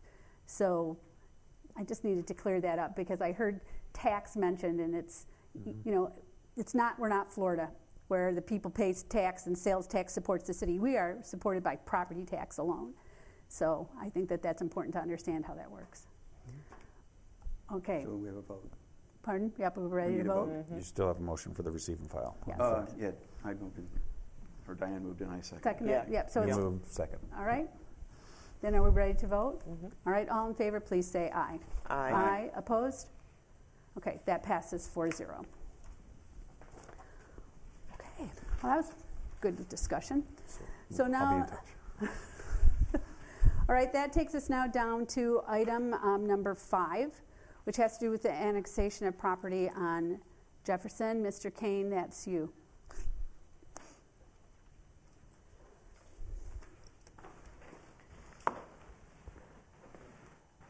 Thank you, Mayor Donker.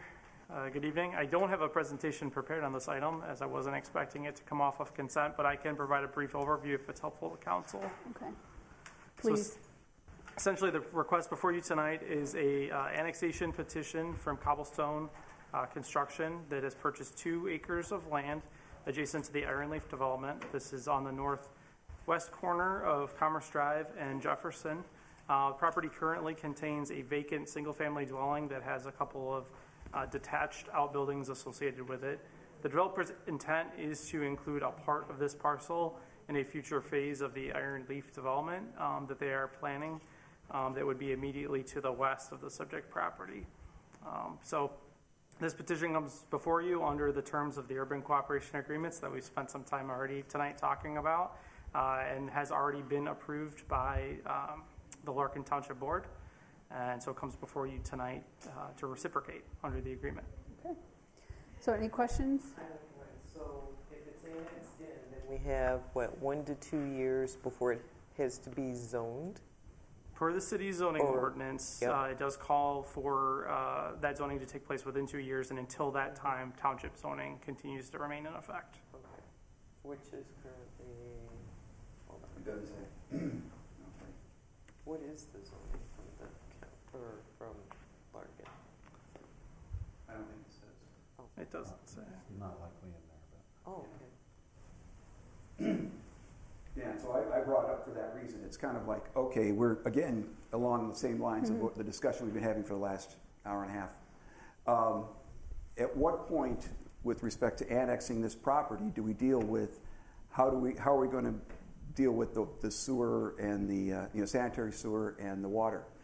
Um, issues, and you know we're going to have this point. We're going to have another point, which is kind of like what we're t- talking about in the next item, I think, or whatever. But um, where do we where do we sort of put a control in in terms of how much runoff there is or how much retention? It sounds like you're going to take a single-family dwelling, expand it to multifamily or or at least a more highly dense uh, residential development, and what when are we going to apply a more stringent stormwater management system to these new properties? Is this the time? Do we do we request that it that that be put in place before it gets annexed, or the next stage? We don't seem to have anything in place, and that's why I wanted to pull that off, because we need to start thinking about when are we going to stop the way we're doing things, which is clearly adding on additional development to the city. So I have a question though. In, on top of that, but okay. Can we actually do that until it goes through the zoning, because we don't know what the zoning no, plan is. So, you know, is it at the time of, you know, and honestly, I think it's at the time of the site plan when that comes forth. So I Isn't would, that when we review? I would suggest looking at the criteria that are associated with each stage of the process. So typically under the annexation process, this is mutual agreement under the Urban Cooperation Act. It's a consent-based process. It's meant to, if if someone petitions, they're within the M U G A, they're meant to get approval, generally speaking, from the two entities that are considering that request. the zoning process. There's specific zoning criteria, the ten criteria that you all, I'm sure, enjoy hearing uh, responses to at every meeting. Um, those criteria generally don't apply to drainage. They talk about things like context of the surrounding area, what the master plan says about the type of development that is expected. When you look at the criteria for a site plan review, that's when you begin to see infrastructure questions, things about drainage. Um, so in this case, I would argue, for instance, we currently have development on this property. There's not currently stormwater detention or retention on this site. Any development that does take place after annexation, after rezoning, after a site plan or conditional land use permit or whatever method of approval is ultimately requested. After that's requested, that will require stormwater management. So in all likelihood, we will see, uh, I don't think we'll see a uh, deterioration of the drainage situation on the property. We could likely see an improvement because of that added stormwater uh, requirements that'll be imposed as part of the development picture. This isn't raw vacant land, um, so we would expect that that would be handled at that time. Um, again, like back to the conversation from two weeks ago, I would anticipate that it's a policy question about drainage. So yeah. The city has current drainage standards in the ordinance, both in the zoning ordinance, to a limited extent, at least calls for when those items are to be considered. But then we have a separate stormwater management ordinance. If there's concerns about the strength of that stormwater management ordinance in whole or in part as they apply to different parts of the city, then that's a, a separate policy question that's not really pertinent to the question of annexation, okay, annexation. which is just mm-hmm. essentially a jurisdictional boundary question that's handled under those urban cooperation agreements. So we'd already, I had already requested, I think the council supported, mm-hmm. you know, having a more stringent uh, stormwater uh, standards ordinance. My my thought here is, and this is why I raised it for this. I mean, I, this this annexation is a small piece, but it kind of wanted to really bring up the discussion about can you impose a bringing up the property up to the Midland standard before it becomes annexed. In other words, can you do it at that stage? Say, okay, before you you will annex it in, but you need to to uh, meet the City of Midland groundwater standard before you annex it in. And, I, you know, I, don't, I understand the question. Right? I there's other things. I mean, there, I kind of, kind of, where do we do that? It's, and you know, and it brought yeah. it. You know, and, and Brad, you and I have had the junkyard discussion before, but um, yeah. you know, we shouldn't have to annex just any piece of property. I mean, I don't want to annex in a junkyard without knowing it's a junkyard. I don't want to annex a nuclear waste development. The, yeah. site, the waste site. Mm-hmm. You know, there should be some ability for us to require a cleanup before, even under the even under the MUGA rules, there should be some minimum threshold that has to be met before we have to actually accept that piece of property. And so that's kind of the, my line of thinking here is, you know, okay, where do we can we do it that way is, is the question. Um, So I think where that question has to be, what you're talking about, where it has to be answered is in the actual urban cooperation agreement, because the annexation process is set up to say that if a property owner wishes to transfer their property from the township to the city, both the city and the township have said that we will not oppose that and that we will allow it to come into the city. So in order to say, wait a minute, before we accept that, we want to put whatever standards is on that, we would have to look back to that agreement to see, number one, if there's any provisions that are there, which I don't believe there are, but number two, if we wanted to install those, we would actually have to renegotiate that agreement with the township. Okay, well then that'll bring us to the next, so that'll be the next agenda item. The current discussions we're planning to have as part of all that homework. Um, well, that wasn't on my radar. I'll, I'll say that. Can we add it? But it certainly could right. be if we mm-hmm. have concerns that as we're annexing, as uh, Mister Kane has said, it's predominantly a jurisdictional issue right now of does the township regulate it and develop it um, and put zoning on it, right. or does the city do that? What the standards are once they develop, again, is down the line. Um, and that's the same issue that we're going to have later tonight. Yeah. It's not a zoning question. It's a development question that comes in the process. But... But so, you know, so we, okay. we can look at that. Um, I don't know that there's right now. I don't know that there's an allowance for us to do so. I'll, I'll leave it. Okay, at that. I guess so that you know, Jim wants to conf- Mister Branson wants to confirm that we don't have any ability to refuse annexation under the MUGA for any reason. If there's a request, we have to accept it. Okay, so for purposes of this agenda item, we can vote and move on. But I think right. I just wanted to. Mm-hmm. To start the process of thinking about how do we how do we go about changing the way we're doing things. So with that, well, no further discussion. We'll add, it sounds like everybody, or it looks like you're all nodding your head on this, so we can add that to our discussion about should we or can we address that as we're talking about the rest of the issues with Larkin. Yeah. Um, it would ultimately have to be extended to the other urban cooperation agreements that we have if yep. you wanted to expand it, but this obviously would be the correct time to start the discussion. Can we add that, though, to the annex, to say, yep, we're going to annex you, but make sure you understand with the, that we have, you know, waste... wastewater management issues or water well, management it, issues on that property, and it, we're going to pay, we're paying attention to that. Yeah, isn't it if we beef up our ordinance mm-hmm. right. now? Yep. And it just applies. And it just applies. So yeah. now on day two, you may have to, even though congratulations, you're part of the city of Midland, yeah. you now have to meet the standard on this piece of property. Yes. You still want to annex? Mm-hmm. Well, that would be after it's in place. I know, but yeah. Yeah. Well, but that's yeah. Councilman Anosky's correct. We've been directed to look at our stormwater ordinance, and if that were to be could be incorporated into that, then that would become a standard. Whether we can do it or not is, can is a tough one. Can you annex after you've been annexed? No, nope. no, there's no provision for a de-annexation. Yeah. So, all right, this is a small piece of property. But it's not going to have, you know, in and of itself, it's not going to be significant, but it does bring up the question. But the other question I have is, how many other townships do we have this agreement with? Oh. And how many, we really don't have a lot of annexations in general. It's Larkin. Larkin yeah. and Homer. Larkin and Homer. Homer. Yeah. Yeah, a little bit Homer. Okay. But, but we have them with, I think, all of our surrounding townships okay. in place. So, so yeah. we want to be consistent whatever we Crossed, come up with. Yeah. Right. Yeah. Yep. All right, so we will add that to our list. Jacob and I will have some fun with that and see where we can go. So we read the resolution? I don't remember now.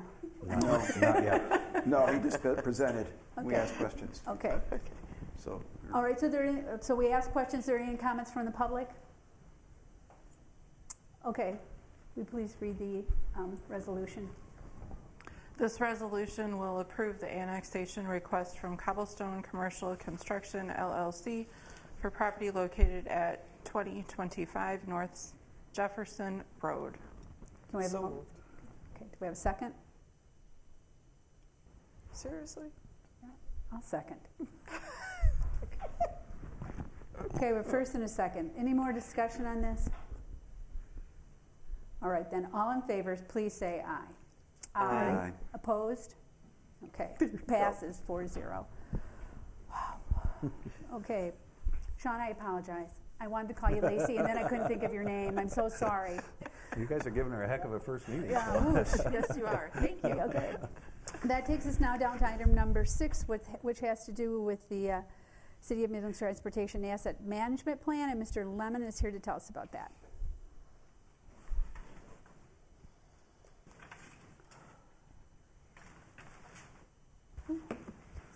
Well, thank you, Mayor, members of council. Um, if you will recall, back in May, uh, we were before you to award a contract to um, kind of develop and and complete the city's transportation transportation asset management plan.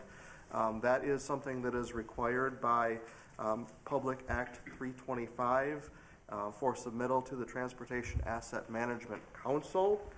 Um, the, the deadline on that for submittal is October first of this year. Um, so we had a consultant um, come up with our asset management plan. Uh, essentially, that is uh, a lot of an inventory of our existing uh, roadway system, our existing culvert and bridge system, um, the conditions of those assets, and kind of a historical um, data point for how we've been spending money on, on them. Um, is it working? Are we spending money in the right locations and on the right types of projects? Um, this has all gone into uh, this asset management plan. Um, it is, is one piece of, of data that will um, inform us as we move forward with our planning process and putting together our, our C I P and our, our plan for future projects. Um, For, for consideration on how we're spending our, our existing funds. Um, do we want to adjust those? Do we want to work on uh, focusing on different types of projects to, to overall um, hopefully raise the condition of, of, of all of our transportation assets. Um, so what you have before you tonight is uh, just a resolution to accept and file uh, this report as, as our Transportation Asset Management Plan um, to be submitted, um, and also for for you, Madam Mayor, to um, sign the acceptance of this plan for, for submittal uh, to the Transportation Asset Management Council. Okay. Does anyone on council have any questions for Mister Lemon? Yes, uh, Matt, is this the first time we had to do this re- report? Yes, this is the first time we've had to do this. Um, I believe that act was passed in two thousand eighteen. Um, the munis- different municipalities with more than, I think it was um, more than one hundred miles of public roadways are, are required to do this. It was kind of phased in. Um, the city of Midland is actually on the, the last phase, or one of the last municipalities Uh, to submit, and this will be our first one. Okay, I, I was surprised by the number of, you know, poor and fair roads that are reflected in the report. Um, I don't. Were you taking the same reaction? Yes. Uh, do you anticipate that by submitting this report, it will push us along in terms of uh, having to do more repairs to the roads? Uh, it won't. By submitting this, it won't require us or or um, commit us to do anything additional or, or different. Um, I I anticipate um, that, that we'll take a look at that. We'll weigh it um, as we're developing our, our C I P, and likely what it will kind of in, inform us to do is shift a little bit of our existing spending towards more of the uh, surface treatments and, and um, mill and fill projects on our existing roads, rather than spending so much of it, um, frankly, just chasing the, the total reconstruct projects. Um, you know, that will, or the idea um, of that is, is that overall average rating of our assets will, will increase um, if we focus more of our money on not letting the ones that are kind of okay get down into that fair and, and poor range, um, as you know, we obviously try mm-hmm. to backfill the ones that are already there and, and bring them up to. Okay, so basically it's going to be leave the the, the burden of, of getting this uh, these streets up to snuff with the city council in terms of approving the plan and the budgets and so Correct. forth, and, and you bringing them forward. Yes. Okay, thank you. But then, Brad, historically, we've always had that report, because I remember Brian McManus would come and tell us, he's like, hey, there's here's the conditions of our road, which is what then led us to that second millage. So it's something that's been there. We've never had to do a report before, but it's always been there. The detail has been provided. You're probably referring to the T A S E R reports, which is the rating classification mm-hmm. of all the different roads that are yep. done, uh, either by staff or now it's done by M A T S, uh, the transportation study largely. So it's the same information, different format, different requirement. You see the okay. thickness uh, of the document mm-hmm. sitting there that uh, that Matt has that he's going to have to send in. So you're right. We've, we've always looked at it. We've always considered it.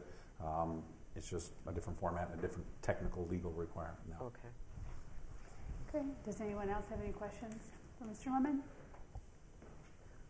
Okay. Thank, Thank you, you very much. Is there any comments from the public on this?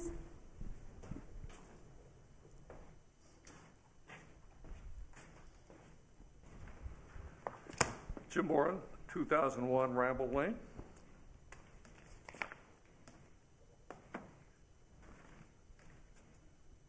I didn't know there was going to be that long a report to, uh, to read through, but uh, I, ha- I have done so now. So first of all, thanks to the council for the opportunity. Uh, I shared uh, many of these comments uh, with Brad and uh, Matt uh, last week, and uh, Councilman Ornosky suggested I bring this to the council. So that's why I am here this evening. That's good. Um, so thank you, uh, Councilman, for suggesting that I come, I guess. Uh, my other choice tonight was uh, I had a, uh, when he called me up, I looked at my calendar and I had a seven fifteen uh, flu shot appointment. So it was city council for the flu a shot. Um, so I guess I'll get my flu shot tomorrow. Okay. You know what we're rate, Jim. By and large, my family has enjoyed the services and amenities uh, of over fifty years in Midland, Michigan. Uh, raised my children here, and my wife and I uh, have resided here for a long, long, long time. Uh, one of the beauties of Midland is our uh, gorgeous trees along our local streets, and I used to enjoy a bike ride uh, to enjoy those trees, but uh, uh, no more. Uh, it has become constantly uh, jarring and hazardous to do that uh, along some of those same streets. Mm-hmm. And in fact, uh, the two major streets that I would utilize in my neighborhood were ones that were marked poor uh, in this uh, in this report that is being submitted to you. And uh, I, I heard Matt uh, imply that we're not we're going to tackle the ones in the middle so they don't become poor. Mm-hmm. But I can't help but wonder what's going to happen to the poor ones with that kind of approach.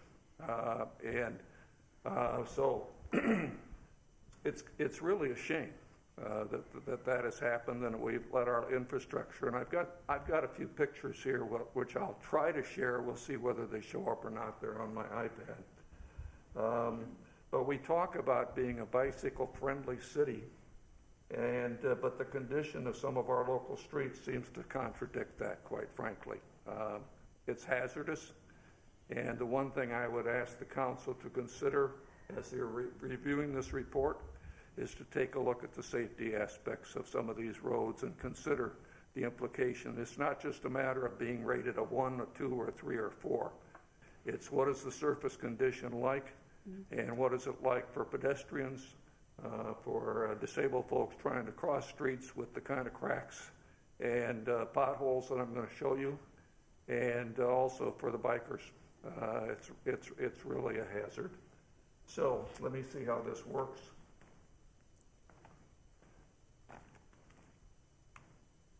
Sorry, I know it's late, and I'm taking some of your time. Let's see if this shows up at all. Can you see it up there? Yep. Mm-hmm. Yeah. Okay. All of these pictures come from, uh, and, and we're just, I, di- I didn't go out and spend hours or anything like that. Uh, I spent about uh, twenty minutes driving around, and uh, they're all come, they all come from Campo between Longfellow and Saginaw, and Drake between Longfellow and Saginaw. And those are my major routes that I used to use to get down to the rail trail.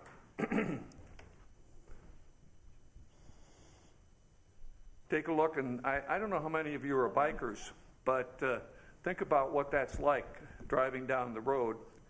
And in every one of these pictures, think of what it's like when a, if a car is coming up behind you and you run out of choices of where you can go in the road to miss the potholes, and what that feels like, and more importantly, what the hazards are associated with that if your bike tire drops into one of these cracks.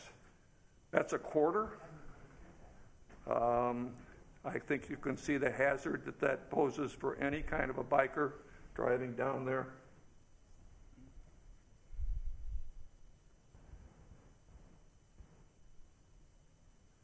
And when the car comes behind you, that's often the kind of terrain that you're required to uh, move over onto.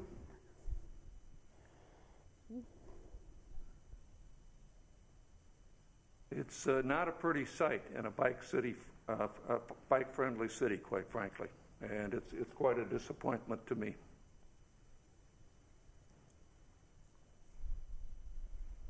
Um, I'll just hand you. I've got a. I took picture, pictures of a couple of those just so to make sure you can see them. Well, do, can I approach? Yes, please. Okay. Just hand them down. But that, you, you saw what they looked like. So really, what I'm concerned about is safety. Um, yeah. I don't mind driving my car down these streets, even though it's a little more rugged than one should expect in a city of the quality of Midland, Michigan. But I do enjoy, uh, not enjoy driving my bike. Um, and if it were just for me, I'd say to heck with it. And what I do today, I'm only two miles from the rail trail.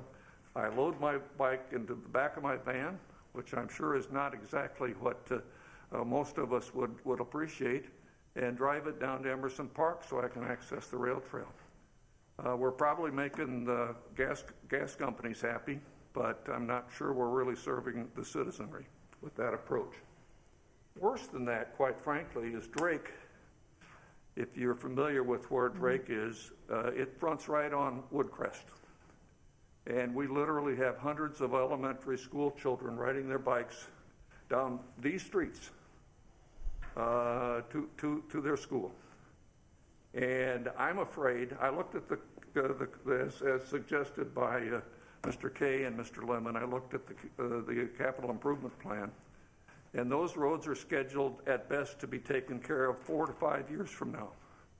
That's four to five years that those kids are going to be trying to cross streets like this or drive their bikes on these streets. We've now got electric scooters in this city. Can you imagine an electric scooter on one of these streets? So I hope when the council takes a look at this, you'll, you'll realize that it's nice when we build a new, new road in the city, but if we can't maintain the ones where the people are currently living, it's a real safety hazard to, to all of us. So please, I challenge you to put on your safety hat when you took a, take a look at that capital improvement plan and think about some kind of a multi-year aggressive program to make our streets safe for our children on their bikes and even some of us older folks. Thank you. Yep. Thank you very much. Are there any other comments? Okay, seeing none, then Sean, will you please read the resolution? This resolution accepts and files the city's required Transportation Asset Management Council, T A M C, Transportation Asset Management Plan, TAMP, for submittal as prepared by O H M advisors. Okay, can we have a motion to accept the resolution? So moved. Do you have a second? second? Okay, first and second. Discussion? I agree we need to look at and more capital to, to fixing that for safety reasons. That's not, and it's just not those two roads either. No, right. It's up quite a few. It's, we we yeah. have, um, you know, I thought we had, what do we call it, the payment, asset payment, you know what I'm talking payment about. Payment asset, yeah, yeah. yeah. Mm-hmm.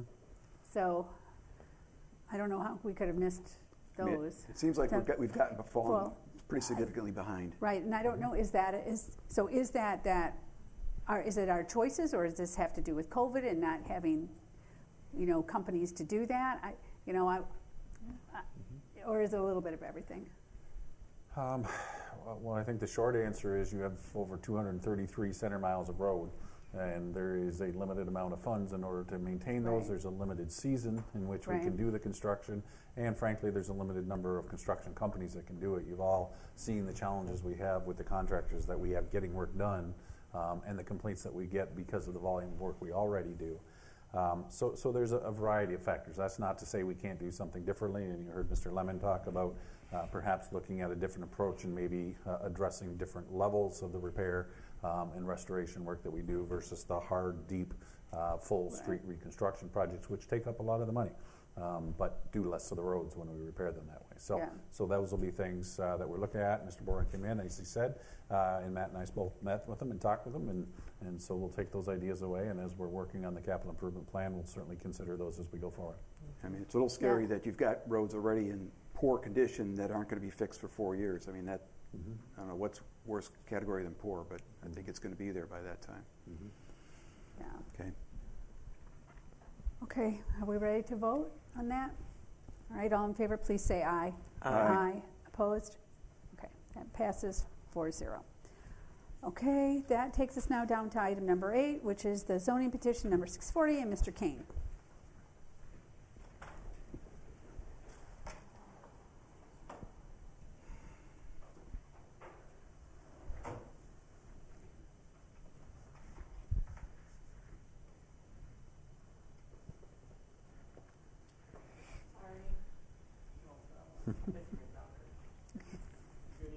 Evening. Uh, item for tonight was tabled at your last regular meeting. This is zoning petition number six forty for property that was annexed into the city of Midland from Homer Township, located at six thousand Stark Road. Once again, the applicant in this case is M L R Engineering. Owner is Tom McLand Company, and the area in question is just over sixty-five acres. property is currently located in the Community Services Commercial District of Homer Township. Uh, the applicant is proposing three zoning districts for the property, R A one single family at fifty-seven point two acres of land, or just about eighty-eight percent of the total property, R A four single family and two family residential at three point seven acres, or about five point five percent of the property, and R C regional commercial at four point four acres, or just shy of seven percent of the total property. Just to orient you again to the subject property's location, this is on the northeast corner, essentially, of North Saginaw Road and Stark Road. Uh, the property is currently vacant. Surrounding zoning districts, primarily residential within the city of Midland to the north and east. We have a mixture of zoning districts to the west, regional commercial, some residential, and some office. In terms of future land use along North Saginaw Road, we primarily have either regional, or I'm sorry, commercial districts or high density residential. As you move to the north and east, you move into a lower density residential future land use. So real quickly, the intent of the proposed districts, R A one and R A four residential, are intended to primarily provide single or two family residential uses.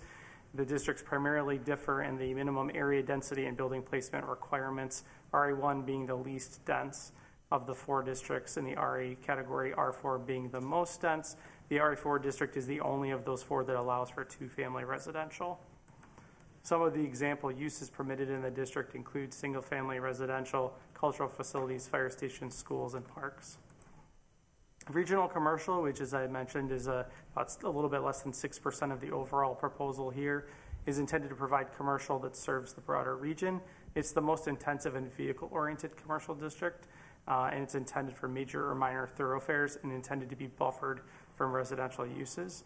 Um, I would add, just to contextualize this a bit, that the regional commercial district, while it's more intensive in the type of activity that might take place, the land development standards of the regional commercial district aren't necessarily the most intense in our zoning code. There are setback requirements, there are greenbelt requirements, and things that would require less land coverage than some of our other districts might permit.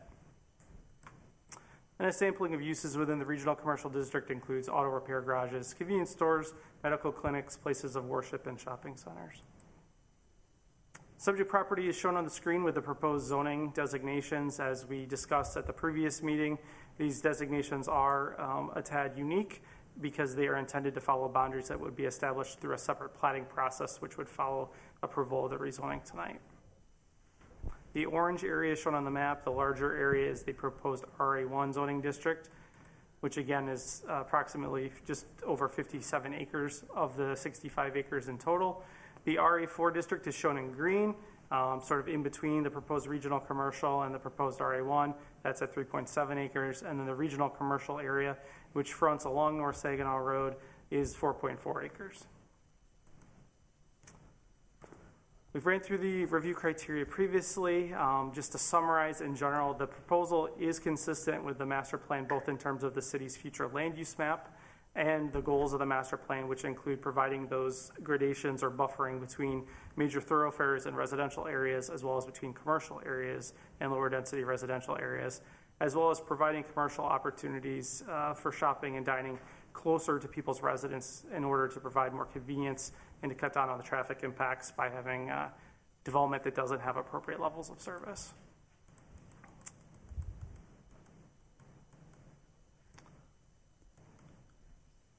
We have obviously received public comment on the request subsequent to our meeting two weeks ago. Uh, staff's recommendation uh, to both the Planning Commission and to Council is approval uh, due to the fact that the proposed zoning is consistent with the future land use map. It supports goals of the city's master plan. It'll facilitate development consistent with the pattern and use of development in the general vicinity, and it is necessary to assign zoning given that the land was recently annexed into the city of Midland from Homer Township. So with that, uh, we are now beyond uh, the last step as shown on the screen. We've moved on to reconsideration tonight following the tabling at the last meeting. Right. Mayor I think Doctor. we I think a couple things. We asked, you know, we gave this back to sure. say, yeah, can you provide us with some insight as it relates to what our options are? I guess one, before you do that, though, currently, could you could you tell us what that is currently zoned for? So it's Homer Township. What is it zoned so for? So what could it, if we don't, you know, what could it be there? Sure. Yeah. So under the terms of the zoning ordinance, until zoning is assigned by the City of Midland, the township zoning does continue to apply. Mm-hmm. Um, the current zoning in this case for all sixty-five acres is community services commercial under the Homer Township zoning ordinance. That district appears uh, in large part to be similar to our regional commercial district. Um, that district does not have any maximum coverage limits, so it does allow for full lot coverage, at least in theory. Um, Homer Township does obviously have standards similar to the City of Midland in terms of landscaping and buffering that would likely preclude full coverage of the lot.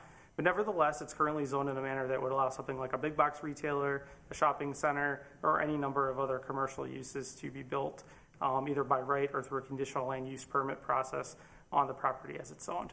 The applicant's proposal would significantly downgrade the level of intensity that's possible on the lot by applying R A one residential, which is the city's least dense residential district, across the vast majority of the subject property. Okay. So if it came to wanting to address the water issues, we'd have to wait until there's a site plan that would go through the review process, correct? Like any project in the City of Midland, it would be subject to review and permitting under the city's stormwater management mm-hmm. ordinance. That's correct. Could you, could you talk about taking of property? What does that mean in the planning world? So generally, folks are entitled to compensation if they are not able to utilize the property, uh, their property in a manner that is expected. So, um, you know, there has to be a public purpose behind city's use or taking of property, and there has to be just and equivalent compensation. So, for instance, if the City of Midland decided we wanted to construct a roadway through private property, uh, we could engage in condemnation or we could work with the property owner, but generally speaking, we would be expected to provide just compensation or fair market value for that property in exchange for the property's use. Now, on the other hand, when you apply for the zoning, it implies that you can actually build those things that are being that are being that are allowed under those particular zoning categories, uh, and in this particular case, I'm referring to infrastructure, which means you have the ability to supply water, sewer, drainage in a way that's consistent with the other surrounding areas. The difficulty, as you know, we have an issue here with respect to a development or potential impact of development here on people who are down the Inman Drain from this particular development. So we've got a, a problem if this is granted with an inconsistency, I think, in the way the city's master plan anticipates, um, because it doesn't, it does have a negative impact despite what the criteria say here, or at least it has the potential under the way things are laid out right now. I suppose back to the prior question, what's before you is really there's not an option that involves this property not being developed in any manner in the future, short of the City of Midland purchasing the property and, and holding it in conservation. And so the, the owner of the property is going to have some level of development rights under any district of the city zoning ordinance. Um, we don't have a zoning district that doesn't permit development. We have agriculture.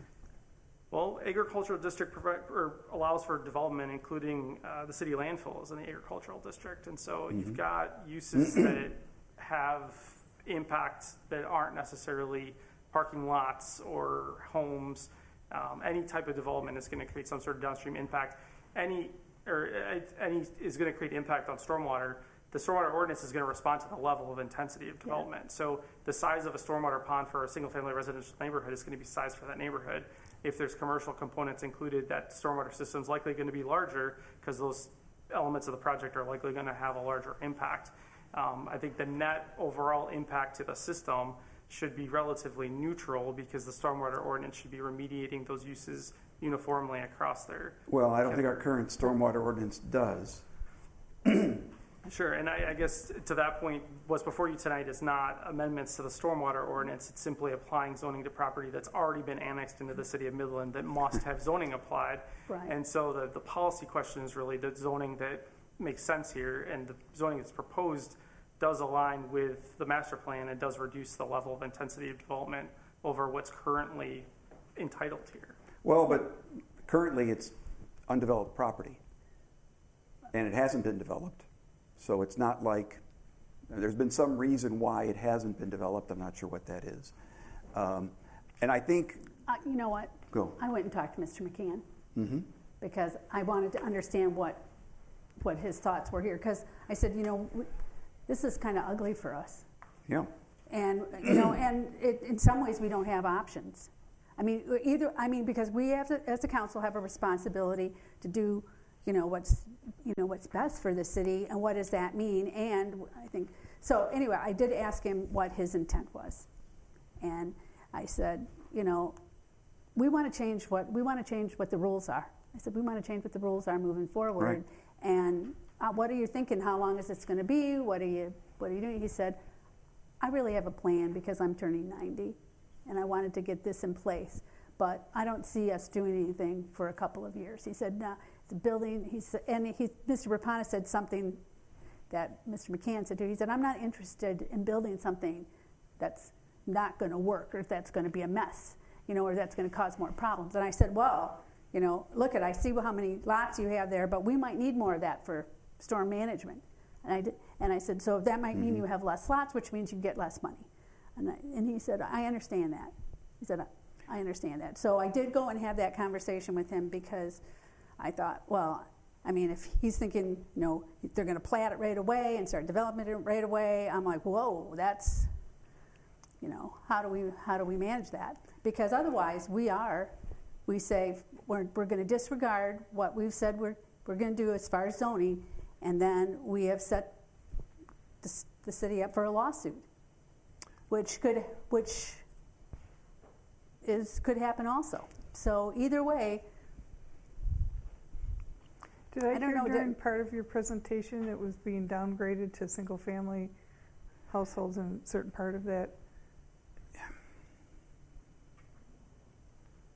That's what I the verbiage I heard it, in, the, it, in part of the presentation. Currently, the entire site under the Homer Township zoning ordinance is mm-hmm. located in a commercial district that's very similar to the city's regional commercial zoning mm-hmm. district. So all sixty-five acres are currently in that commercial category. The applicant's proposal moves the vast majority of the acreage, about sixty and a half acres, out of that, or sorry, it's about fifty-eight acres, out of that commercial district and into a residential district. Okay, that's what I heard. He did say he'd be willing to put that in writing for us. Well, then we don't vote on it tonight. Did you have an opportunity? I, well, I have, and we've had a chance to talk about this as well. Uh, the simplistic answer, if it meets the criteria, whether you like the criteria or not, or the master plan or anything else, if it meets the criteria, it passes. If it doesn't meet the criteria, deny it. But under this, this example, and this has been presented, it meets the criteria under our current ordinances and the requirements right. that we have to go forward on. Well, this is where the Planning Commission, City Council shall at a minimum consider the following, and you got these these criteria. We can consider other things, and I think the other things are what's important here. The other things being sanitary and storm sewers. Well, the question before you is zoning, not development. Right, not the it's not the site plan. At the site plan, I think we can take take a look at that and talk about that. But it's zoning. It says, I mean, I'm reading right yeah. off the, the material we have. In accordance with sections such and such of the zoning ordinance, the Planning Commission, City Council shall minimum, at a minimum consider the following before taking action on any proposed zoning map amendment. So what I'm saying is we need to consider other things, which I've mentioned, at a minimum before taking any action. So that's that's why I'm that's that's you know. And obviously, I, I have nothing against Mister McCann. Um, but we're dealing with a piece of property here that has the potential to cause some impact. And once we, you know, previously I, I raised the issue, can we can we object to something mm-hmm. on the annexation step? Mm-hmm. Jim says no, because we have to annex because that's the, mm-hmm. under the MUGA rules. Okay, so I'm I'm, I'm I'm I'm tied up there. So now I'm at the next stage. next stage that comes before City Council, which is zoning. And I'm saying, can I act here? Because I, we've got a problem. I want to act. I want to act in the in the best interest of the existing yeah. residents of the city. And then you go, well, no, it's site plan. Well, site plan doesn't really solve the problem we have here because everything we've approved has been, you know, the site plan has been approved. All these other developments that we're talking about, and, you know, there's, there's a fair point about whether the developments have occurred in the city or in the township, but you know, we've got to We've got to find a place where it's appropriate. Not that, not that we won't, Mister McCann won't eventually be able to develop this. I'm hoping we get to that point, just as we discussed yeah. earlier with Larkin. It's like, look, we're not trying to stop everything here, but we've got to deal with problems that are being created as a result of the development. And so here's a large piece of property, unlike the last point, which is what probably less than an acre, that has an impact because it's right. it's area that is currently absorbing water, and if you do anything to it, it's going to cause runoff. So, right, and well, and it's just that Steve, what I under what I hear you saying is we don't have the right stuff in place yet to manage that. Right. That, well, I, so, I wish we did. Yeah. And, um, and so I'm right now more, we're kind of caught up in the fact that we don't have that right stuff in well, place. Well, I'm arguing maybe we do here, um, for now. Okay, because could I mean maybe I had a, you know, misunderstood my conversation with Mister McCann. But if he said he's willing to put that in writing for us, that he wasn't going to do any development there probably for a couple of years, can can we table that one more time and ask him to do that actually? And he he could say no, I'm not really don't want to do it. You guys have to really make the decision, and then we'd do it then. That might simply be a comfort letter comfort for everyone letter to have for in all file. Of us. But it, it's not the property has to be zoned. Yeah. It has to be zoned, zoned something. And right now, it's zoned basically regional commercial as we have it within the city, as I believe. It can stay that way, and the development can continue as that as of right. Mm-hmm. You have a petitioner in front of you that's requesting the property be rezoned the way he wants it rezoned, not the way the city or we may negotiate with him from here. Right. That's that's not our right to do that. That's his right to bring it. He can withdraw the petition and bring it back a different way. But what's before you is very much laid out. There's a presentation, there is what he wants, and there is the criteria that's either met or not, whether we agree with it or not. And maybe it needs to be developed later. But as it's before you right now, the criteria has apparently been met. So it's up or down whether the criteria has been met. And if it has, it should pass. If you believe that criteria has not been met, then that's your that's your denial on the vote. I mean, it is... It's not complicated because at the point where jurisdictional, the annexation came in, that's done. And I agree, uh, Councilman Aronofsky, our hands get tied on that. Uh, maybe down the road we can say we don't want it unless it meets certain criteria, but right now we've got that. We're at the juris, that's the jurisdictional phase. Now we're at the zoning phase, and then it'll develop into the developmental phase where the safeguards are supposed to come in for all the concerns that have been developed of how to make sure the property is effective for downstream, upstream, for that own prop- that property.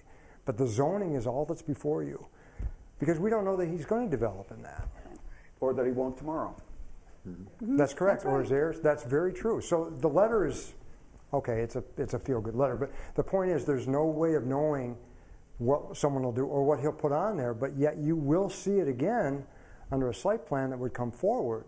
Yeah. And those questions are the ones that would have to be developed. And if we're tightening up the stormwater discussions in the future, it would have to comply what's presented at that time for the site plan.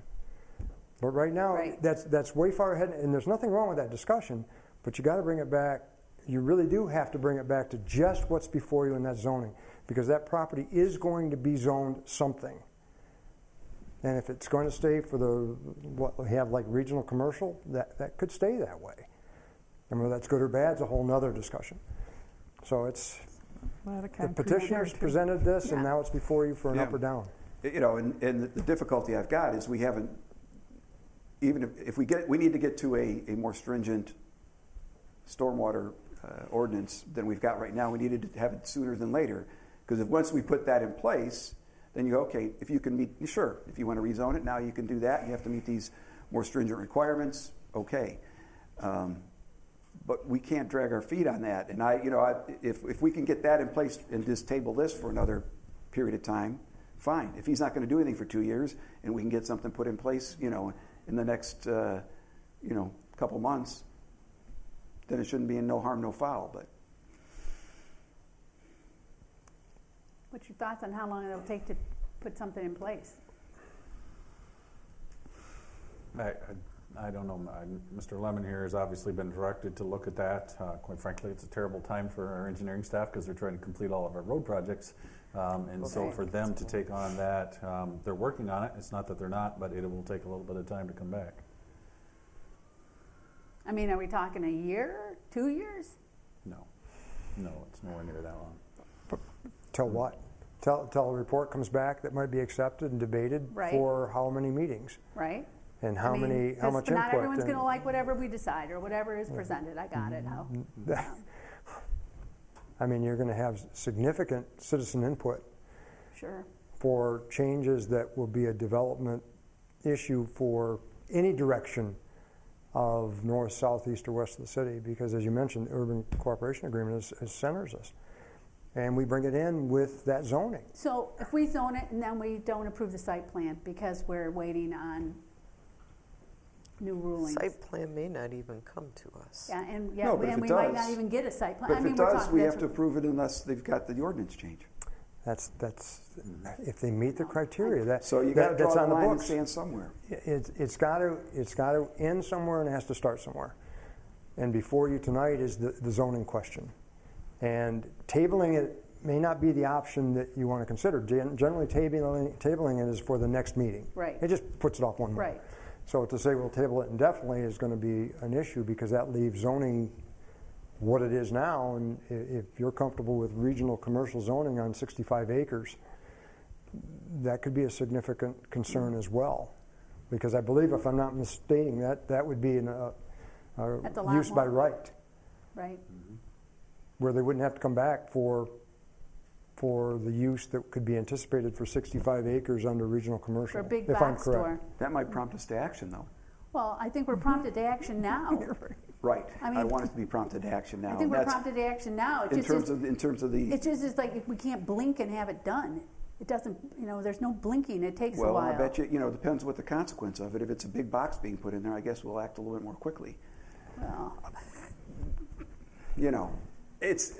We, I, I'm trying to, to to get us to to address a problem. I, I know, I know. Sooner than later, and you know, I don't want to kick down, you know, kick the can down the road anymore.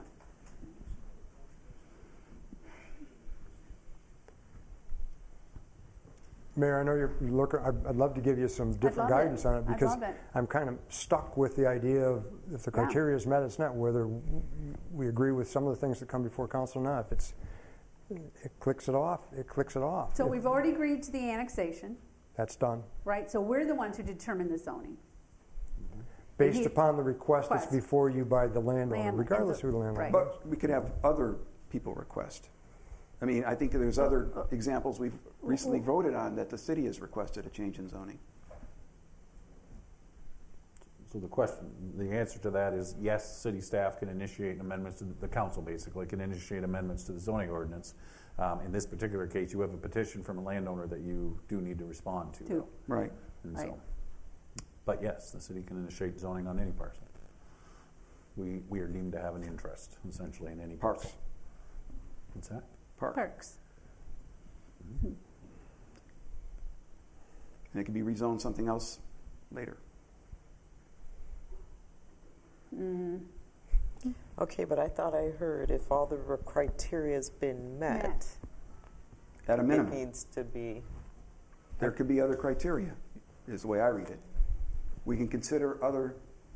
But, do, but we don't have that spelled out. We're in opening place. ourselves up to a lawsuit. lawsuit. Why? Is that right. correct? Jim, the standard typically, if I may, is, is reasonable. Um, that if, again, if challenged, and we may not get challenged no matter what the council does, but if challenged, the action of council has to be shown to be reasonable. Is that correct? Not arbitrary or capricious. That That's correct. It has to be reasonable determination, but not arbitrary and capricious. So if, if we, we and I'm not saying you are by any means, so don't no. take this yeah. one. We're not making up additional criteria. Right. Or you did this, but you know, we really would like this and this and this.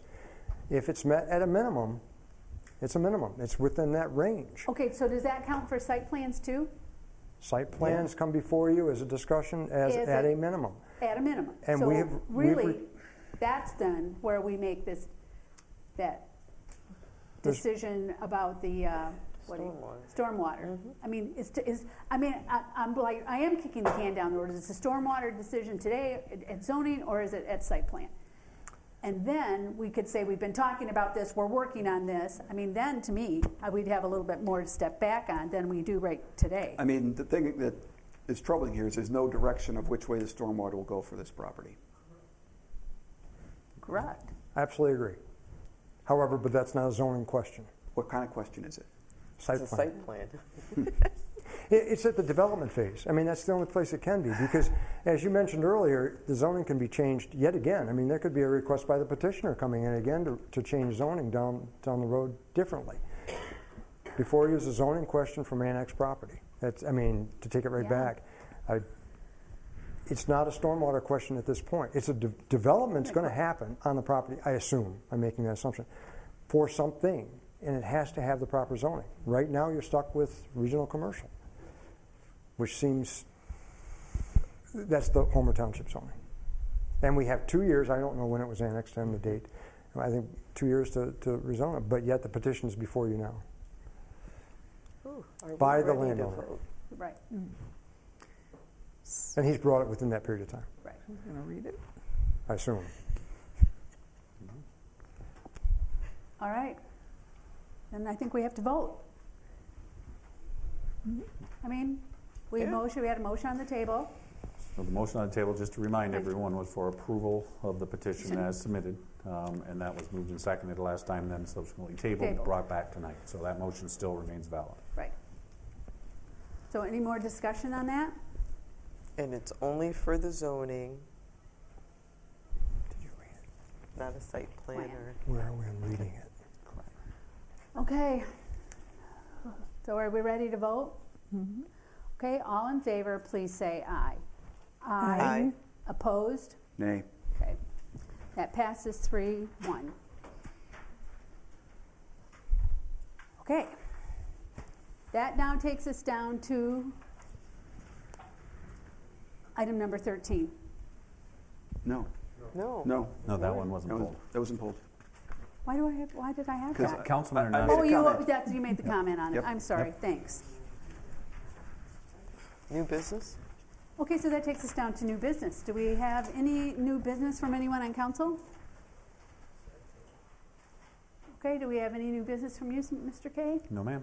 Okay, then having new business, no new business, we're adjourned. Thank you.